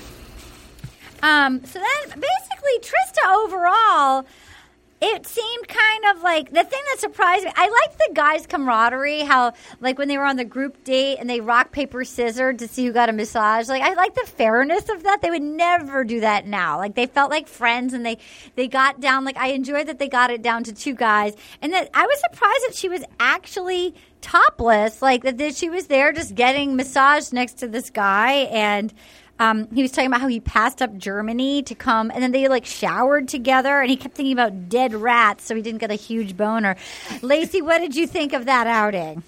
I loved how progressive Trista was for her time Yes. period because we haven't really let women be. It's we're just now kind of getting to the point where it's like women's sexuality or their worth is not tied to their sexuality or to how many partners they have or to like all the other bullshit that men tried to teach us so that they could trick us so they could not be good at sex. Because that's all that shit was. They're like, we need you to not have no sex with nobody. So when you have sex with me, you don't know that it's trash. Yes. Wait, who told you about the clitoris? Who told, you, who told you about the clitoris? Who Who? told you about that shit? They're lying. They're You're not, sp- you're not supposed to have no fun. You just supposed to have fun because we together. Like so, she says it in I the don't know. car. I never heard of no woman having no orgasm before. nope, not me. Nope. and Deep they were, state. They were really very like they were very shaming. Like even still, they get shamed. And a woman's not supposed to enjoy it. A woman's not supposed to be like, yeah, I want to test drive the car before I buy it. If I'm going to marry somebody, Mm-hmm. like.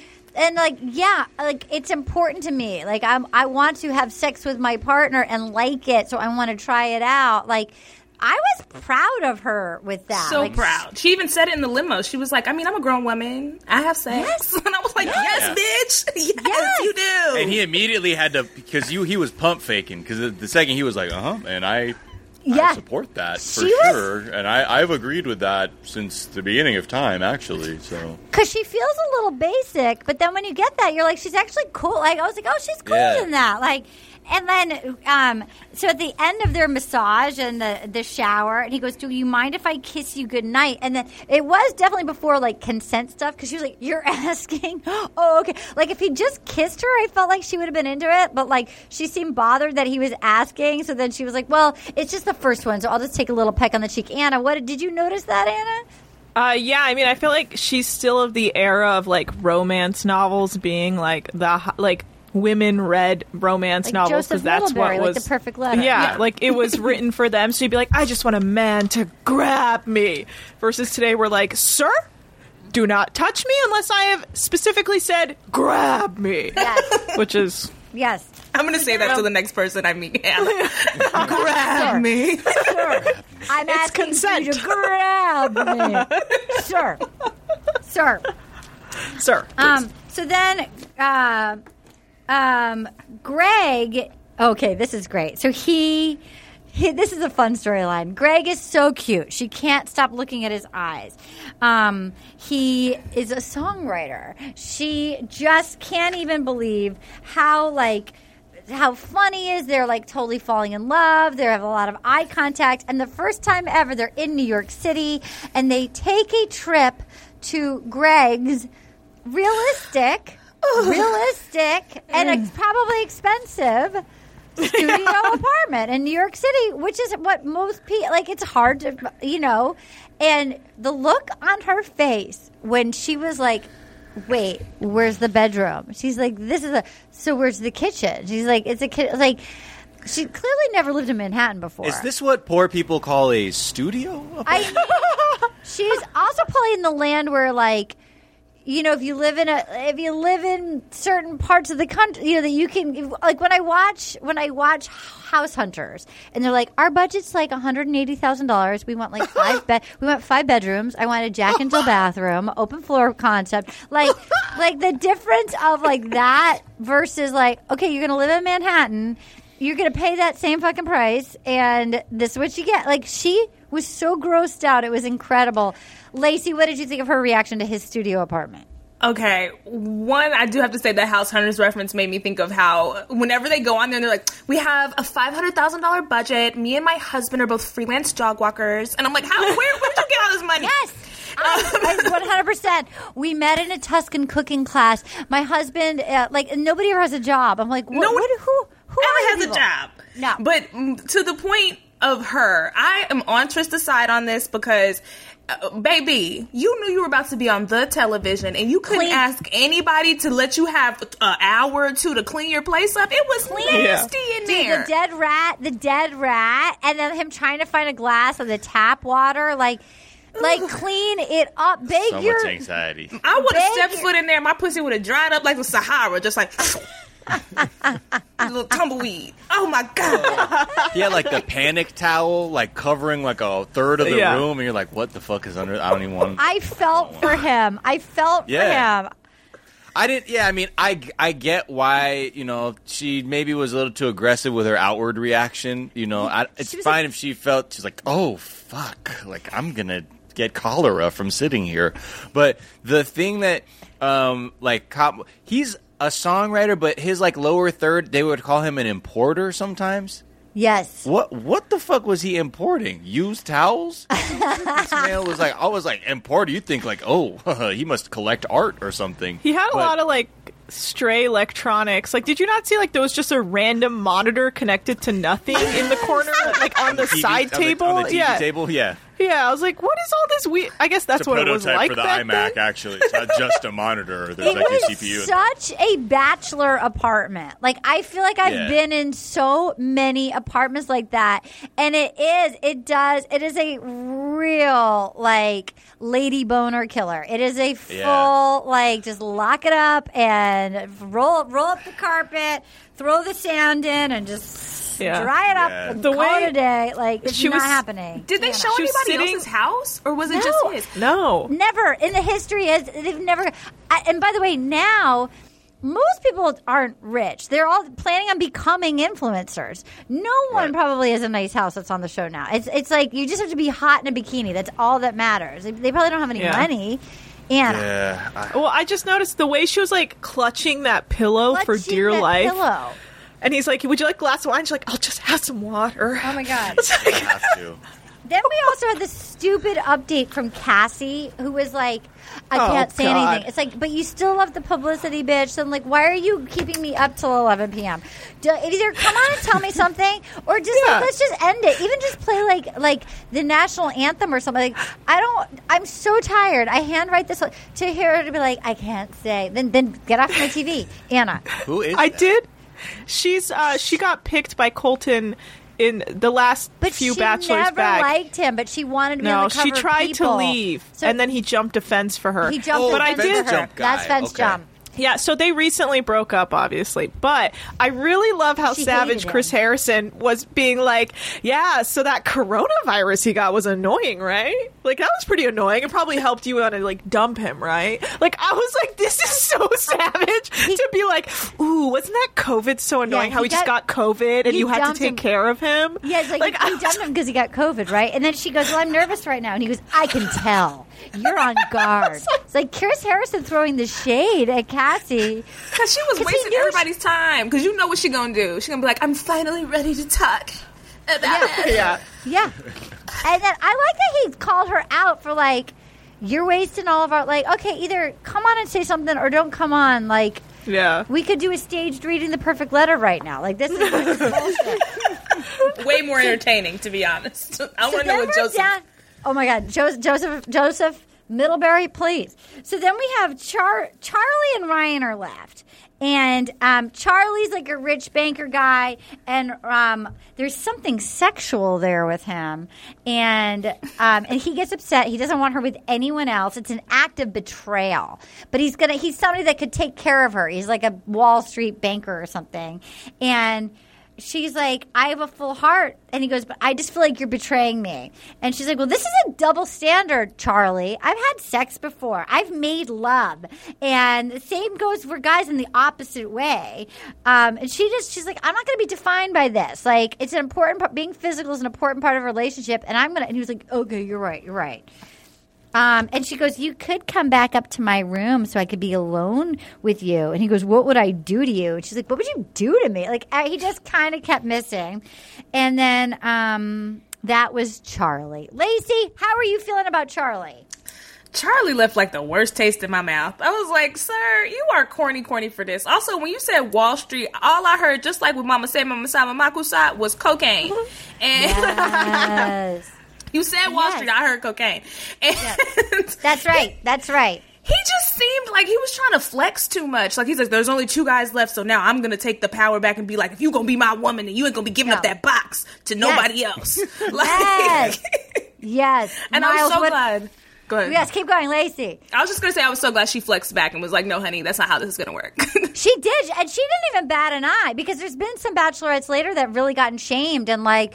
She was just like, uh uh like, step it back. Like, yeah, I have sex. I'm a grown woman. I have had sex. I'm gonna have Yeah. sex. Miles, what did you think of Charlie? dry, dry. Yeah. Charlie is dry. I there I I was confusing him with other people halfway through it. I'm Yeah. like, wait, is this the same guy from uh, they? Because all those guys look like Keith Urban wannabe Yes. like baseball players who say the N word casually a lot. Like Yeah. that was the vibe. Like when I would see the collection of him, like. Oh, this is my worst nightmare. Oh, like when they sure. were in like the Vegas thing and they were all like peering through that beaded curtain, I was like, that's Yeah. the last thing I want to see is like that group of faces peering at me through a Coming towards you. Las Vegas club. You're like, what's he doing with that white woman? Uh, but the whole He's like got a plastic he was sheet. so he was so he was so uninteresting. Like at least Ryan, there was at least Oh. things I didn't like about him were interesting, and worth talking about. With Charlie, it was like yeah, he. He tried to bite off more than he could chew. He didn't realize Trista does not play that bullshit, and he was like, "Okay, well, I'm back in check." And it's like, "Okay, fall back." Charlie. I'm going to give you a fun fact about Ryan. Ryan has self published a book of poetry about baseball. What? Oh. Okay, so he is I love a it. so he's a it was spot poet. So she's like he keeps writing her poems. He's very sweet. And then he's like, I didn't write you a poem this time because I didn't want it just to be about my poetry. And I thought it's never just about somebody's poetry. She's tolerating your poetry because you're hot and sweet. Don't just And- fuck me for my poetry, babe. no one's ever fucked someone just for their poetry. That's literally Ever. not ever, never. She's Not like, even I, Shakespeare. it's literally like he's so hot and he's trying, so I'm going to be sweet, but I have to read him and like like steal my face to look neutral and excited, but like. Uh, You know, it's not Anna. Anna's shaking her head. Tana, what do you think about the poetry? Ryan, man, it's not like it was like. It almost felt like I was like, "Is this plagiarized?" I, I don't know. I don't know. It, like one, it wasn't good enough for me to be like, "Wow, what an artist!" Like this guy's got It like was better than he's I got something else. Be. It was okay. She cried once, and I was like, "Are these tears from just pain and discomfort? Because I, are you really emotionally Yeah. moved by this?" Well, I just Fringe tears. I think it was fake because I'll tell you, she cried again later at that when they when they zoomed in Ryan when she hadn't seen him in like four days, and she's like, "Oh my god, Ryan's here!" Like, "Oh my god!" Like, thank you, Chris Harris. I was like, "You've been married for like twenty years. Like, I you're really tearing up to see him on a Zoom call. Like, what?" Yeah, are they not talking? Maybe Um, she just knew how to play it up. But also, think- his Yeah. poetry was already boring. I, I'm mad that he was like, Yeah. "How can I go next level snooze and make it a book?" Baseball book, self-published baseball book. I feel like that's our next book club book. We're going to start with the perfect letter, and then we're going to go Yeah. to Ryan's baseball book. So then we, so then they, they're like, she's like, I can feel something be there. I need to be there. I need to take a dive into the water. And I liked when he, she gave him the fantasy suite card. He goes, check, please. And he goes, I feel like the luckiest guy in the world. I get to spend the entire night. My heart goes pitter patter. I'm submerged in love. It's like a warm bath. I want to spend the rest of my life with her.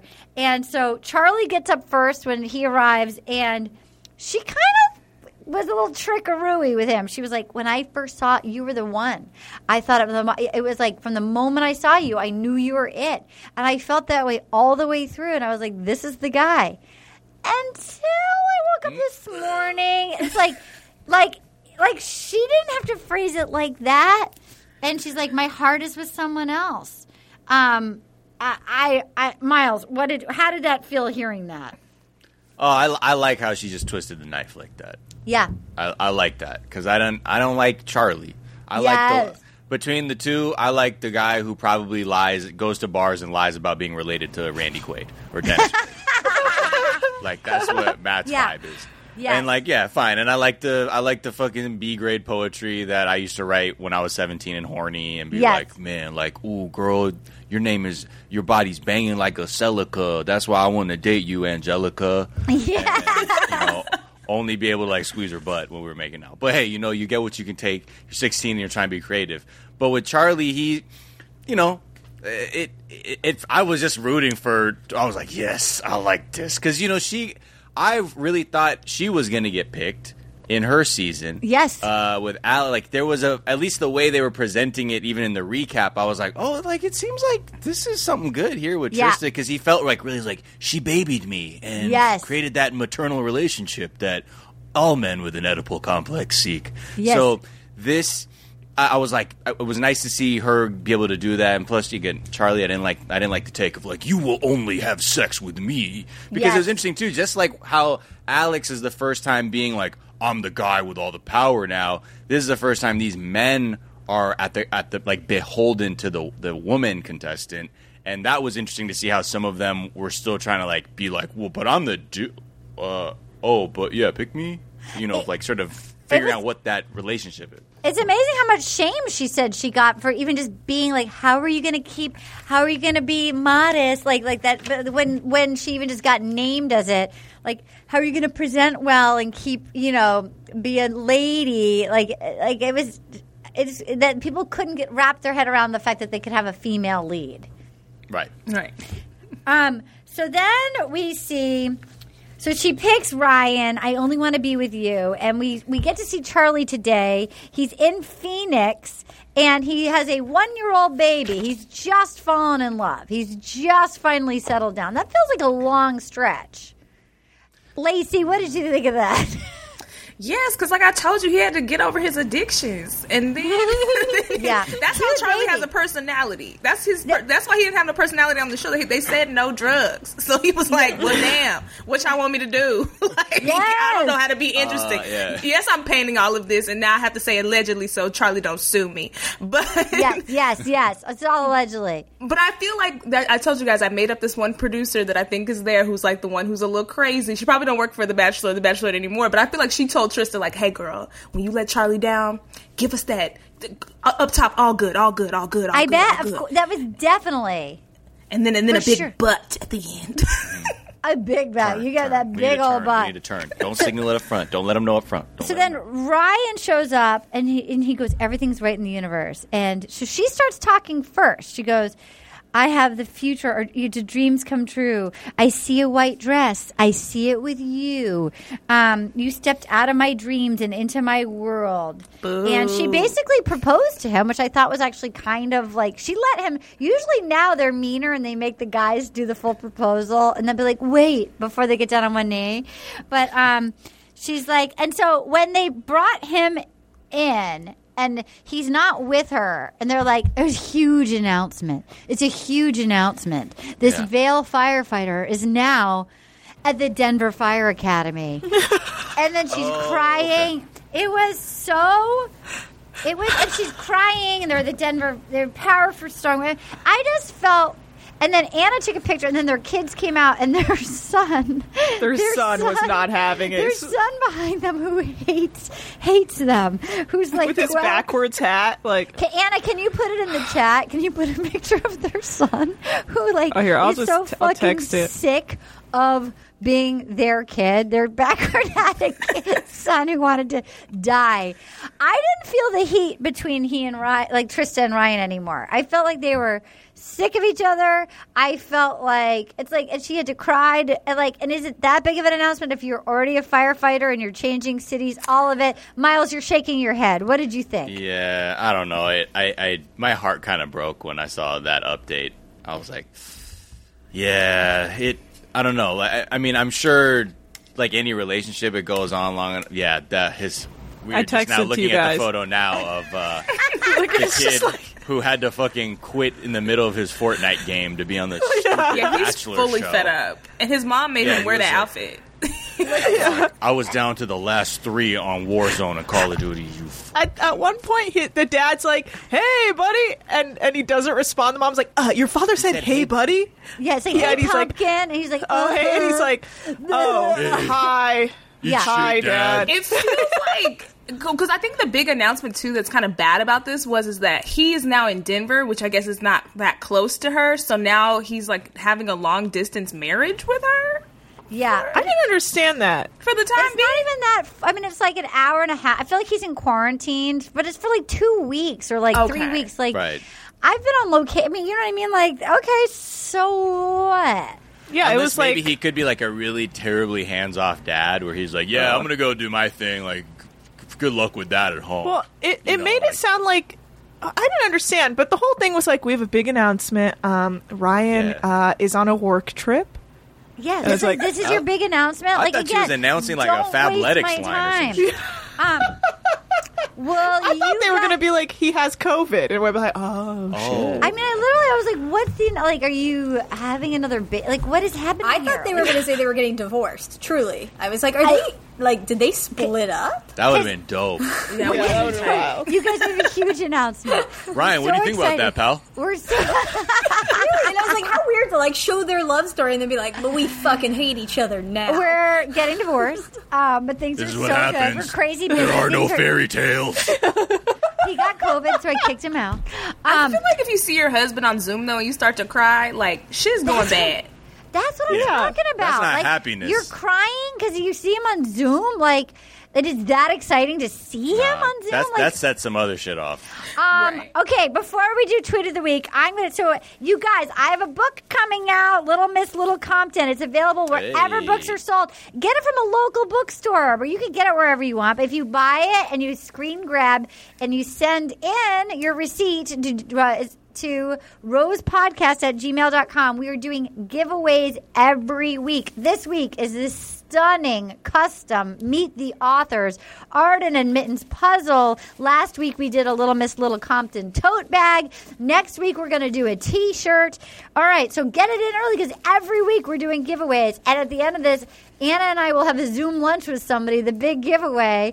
My goal is to have, if I get on, you have to sell 8,000 books to get on the New York Times bestseller list, apparently. My dream is when we get out of quarantine is to throw a show, like a live party show to celebrate being on the bestseller list at my mom JJ's house in Little Compton, Rhode Island, if my brother lets me. Okay, here we go. The person who did Your the brother lets you. Victoria Garcia, you Wow. won the, an elegant, very classy puzzle. Okay, here we go. Will you help us pick the tweet of the week? Tweet number one. So we're going to narrow it down to two, and then we pick the winner. This is from Kendra at Kendra Conda. Uh, Trista is every girl who goes home with a dude and sees a mattress on the floor. I mean, No, that's real. that's real. too real. That is real. That's That what I thought. real. yeah. Yeah.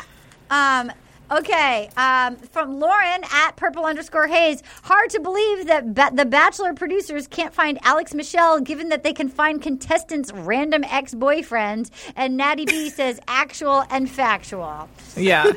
They can find anyone. They anyone find from your past. You can't fucking find this guy. Yeah, you can right. find We guy. we just found him. Yes, he's on Google. LinkedIn. Yeah. Lauren at purple underscore Hayes. So they brought Cassie on to tell us nothing. Yeah. Um, yeah. Yeah. Breaking news Bachelor ABC has outed Alex Michel from the Witness production program. Can he really be that hard to find? And Yeah. Alex Michel pulling all of his fashion sense from the Matrix. Yep. I'm going to go with Alex Michel pulling all of his fashion sense from the Matrix. And that one was from um, that one was from I'll tell you right now 3D Dorito at Jashel or I'm gonna say um, Kendra at Kendra Conda. Trista is every girl who goes home with a dude and sees a mattress on the floor. Yeah. Laci, I'm going to let you be the deciding final one. I'm going to go with mattress on the floor.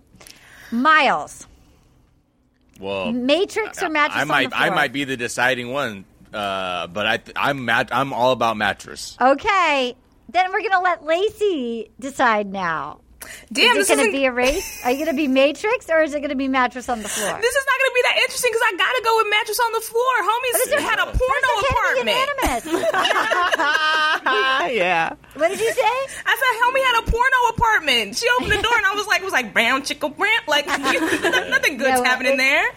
Oh my! Yeah. And it literally just needed the plastic sheet and it was good to go. Anna, ma- mattress on the floor or Matrix?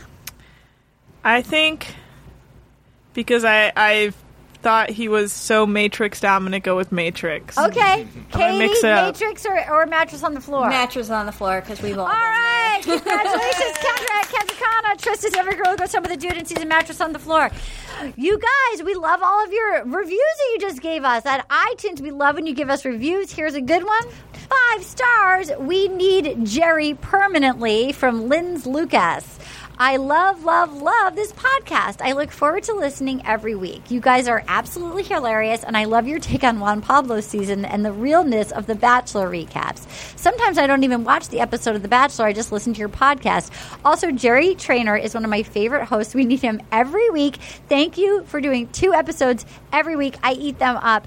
Oh my God. Guys, it is our pleasure. We know that. I feel like everybody's just doing the best they can right now, and like life is no joke. And just it's been fun for us to record them, and we are happy that it provides a fun distraction for you. How great is Jerry? I mean, Anna, he's been such a fun. It's hard to believe that he just started with us in January because he's such a big part of the show now. I know he's great, and he's so into it. It's fun. It's, It's fun so to do fun. it with him. And if you guys are like new listeners and you're like, what should I?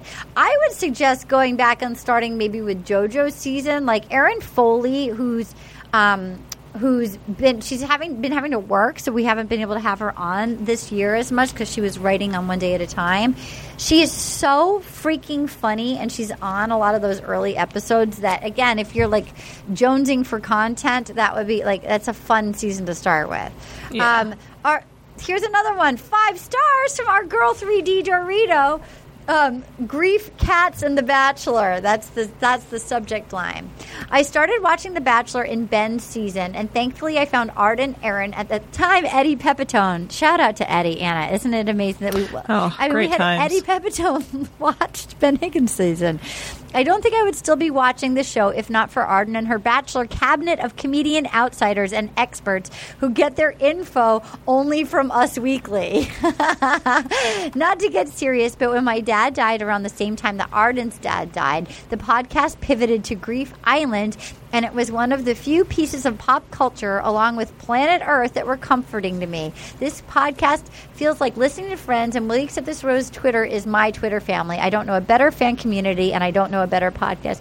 Oh, thank you so much. I'm so glad that it was helpful for you. I know when when my parents passed away, like I I got a lot of comfort both from doing the podcast and I also loved watching the Great British Bake Off and Queer Eye. So like to know that this would be part of the pile for somebody makes me feel good because um, you know everybody just needs a little a little friendly, welcoming distraction. Yeah. Um, Anna had Anna's grandma passed away, and she showed up this spring with Michelle. I remember, like we Yeah, were debating, were debating whether or not you were going to come. But like that's it always makes me feel better. It does. I canceled everything like in my life except for this, and I, like when you know when when the shit hit the fan, and, and like because I feel like your body knows like what do I want to do. I was like, no, this is the thing that makes me feel good. So, by the way, if anybody out there is struggling, I think there is some ep- early. There was some episodes. It would be last spring, and then in the uh, summer of 2017. There's some. I think that it might even be called Grief Island, but you could probably look in the description. But if anybody needs to hear a little something like a fun cheer up that's talking honestly about walking through grief, it is the only podcast about grief, cats, and The Bachelor. Um, and here's the final two reviews. This is five stars from Monica S.A., the best show with the top experts. I am writing this review in defense of Lori. Yes, honey. How dare another listener come after her? I've been watching the show religiously since Jake's season, and I listen to many Bachelor podcasts, and Lori is the expert with the most expertise. Every time I listen to Arden, Jerry, and Michelle Collins, I giggle. Jerry makes me want to watch iCarly, and if I ever need a laugh, I think of Michelle comparing Matt to a Cyclops. Arden, I love your delightful appearances and everything from Friends to Insecure. Keep on doing the Lord's work. Thank you so much. Thank you so much, Monica. And then we have one more from Jenny Jen Jen 457 Justice for Lori. Five stars. This podcast might not be for everyone, but it's one of my favorite podcasts, and I often find myself laughing out loud along with the amazing guests every week. As far as I can tell, my dog finds Arden's voice soothing. Thoughts on making Jerry a permanent co host? Um, I would love that. I don't know if he would be available for that, but like, I certainly It is never not an asset to have Jerry Trainer on board. What do you think, He'd have, to, he'd have to read all of uh, the the letters. What, what is this Chris Harrison's book? the oh last yeah, letters. the perfect letter. We the have to. Oh perfect god. letters. Okay. Um, and we love when you email us. This is from um, Peta Tong, and the subject line is You Make Me Happy. Well, thank you. Hey, guys, I just want to say how much I love your podcast right now. It's been a long year so far. I just had my second baby, and I've been stuck at home a lot with just her and the puppy, and they don't make for great conversation. First of all, congratulations. Um, so having your podcast to listen to and talk to helps greatly with my mental health. Yes, I join in the conversation. Being alone does things to you. By the way, I don't care how factual you are in regards to that other email you read recently because I'm here for the laugh out louds, the hearts, and the joy. I'm really enjoying the New Zealand series and your podcast. So thank you for bringing that little bit of fun. Side note: I've been to New Zealand. I've done the zorbing thing that they did in Juan Pablo's season. It was so much fun. But afterward, you're expelled from the ball. You're kind of left wet, cold, and possibly with a boob hanging out. Um, she also is putting her hand up for being a guest host. She's in Australia, happy to help judging all, all the Aussie and Kiwi accents. Plus, my baby and dog think I'm funny. Lots of love to you. Stay safe and healthy, Peta. That's also a good reminder, Peter. You're in the running for the uh, g- the guest uh, host. We want to have listeners, so keep submitting yourselves for Peter's season. We're going to do it with fans. It's going to be fans are co-hosting with us. All right, everybody. What a joy, Laci. Have we have we sucked you in so that when it comes back to the real season, that you'll join us? Would you join us again? Because we loved having you on. I would. I loved this. This was so fun. Well, why don't you come do another one of the All Stars, and then we can, you can decide, and then we'll have you on the main one. Yes, honey, this has been fun. We loved having you on. Where can people find you? Yes, you can find me at D I V A L A C I Diva Laci on all platforms. And I have a podcast too called Scam Goddess. And that's just Scam Goddess on any platform. If you like It's- robbery, like I do. It's so fun. It's so great. It's fantastic. Miles, where can people find you? And Miles, can I just say, once again, the rookie rookie of the year is really giving Jerry Trainer a run for his rookie money because you come in hot. You coming in hot. Uh, I, I love reality. I, f- I feed off the garbage that is reality. So you know, I'm I'm lucky. I'm like a roach. Uh, you can find me on Twitter and Instagram at Miles of Gray, and I have a yes, Daily Zeitgeist is my daily podcast. And also, look, if you want to talk about reality trash shows, if you watch 90 Day Fiance, tune into my other podcast, 420 Day Fiance. I think you get what's going on there. Yes, you get what's going on. Yeah. Not that it's even that big of a deal. We're, but yeah, we're high, and it's mostly just talking trash about the show. Anna, uh, where can people find you? Um, I'm at Anna Hossnieh on Twitter, and you know, check out Daily Zeitgeist, check out Scam Goddess, check out 420 Day Fiance. You could check out my podcast, Ethnically Ambiguous. I have a podcast about Below Deck called Deckheads. It's and as if Anna and I have our this Patreon is all I where we're doing Real Housewives of New Oh, York yeah. and we're doing Bachelorette New Zealand, which is a fucking blast. So there's two bachelorettes and there is a contestant on it who is a stripper chocolatier dad. Um, which He's a chocolatier on top of being a stripper. He's a stripper know. and a chocolatier and a dad, and quite honestly, he's in the run. Like he could win. Like, he's a front runner. Wait, And he Arden. seemed- yes, Are are y'all starting from the beginning on Real Housewives of New York, or are you just doing current seasons? we're doing current season. Current. Okay, because I was on Real Housewives of New York. What? Oh, that's right. When? That's right. What season? Scamming. I think it's season seven. Uh, it's when Ramona has that fake restaurant, AOA Bar and Grill, and she interviews me, and I'm a full on criminal. But they just, I was just taking improv, and they told me to make it up, and it's insane. I got dragged on Twitter and called a bad black person, but it's out there, and it's fun. Whoa! wow! I gotta find the clip again. Oh my god! I, out if you think I didn't just write it down, like to go look that up, you're With fucking bangs, dead wrong. I feel like. I didn't know I ha- I was dealing with like Meryl Streep. I didn't know like a huge. I mean, this is major stuff. this is big celebrity stuff. I need to. Was it all fake? Did they tell you? Did they were just going and like they just told you to just make shit up? Everything I did was fake, but they were like, "We think it's so funny that you do improv," and I was like, "I didn't know n- you're not supposed to do oh, reality TV." I was a young, like, aspiring actor Sure. in New York. I would've done just- it. Yeah, I had just taken some classes, and they gave me free food. They didn't even pay me. I was working at that restaurant, and he was like, "You can have salmon for a week," and I was like, "Okay." Yeah, I'll salmon for a week. Salmon for a week. That's a lot. Katie, where can people find you? I'm KT underscore money on Twitter and Instagram. And there's a lot of animals. There's a, uh, sh- uh, animals need fostering right Yes. now or adopting, and there's a lot of because of the fireworks. A lot of the animals get scared and run away. Katie, is there any more info you can say about that? Just go to your city shelter and find out if there's any way that if you're looking to adopt, now's a great time. Or if you can't adopt, you can always go and foster. But just city shelters, county shelters, those are the best place to go. you guys be kind to one another. Wear masks. Have fun. Stay safe. We love you. Laci, Miles, what a combo! I'm going to say this is, I mean, truly, Whenever we get together, it's, it's, it's what a what a joy! I loved this Yeah. combo. We're gonna ha- you please come back, and uh, we loved having you on. Thank you so much. Bye. Oh, yeah. Gonna get all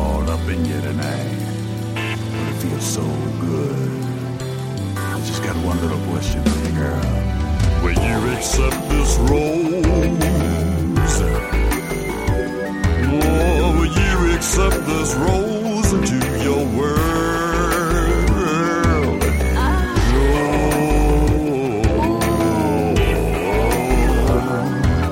Will you accept this rose into your world?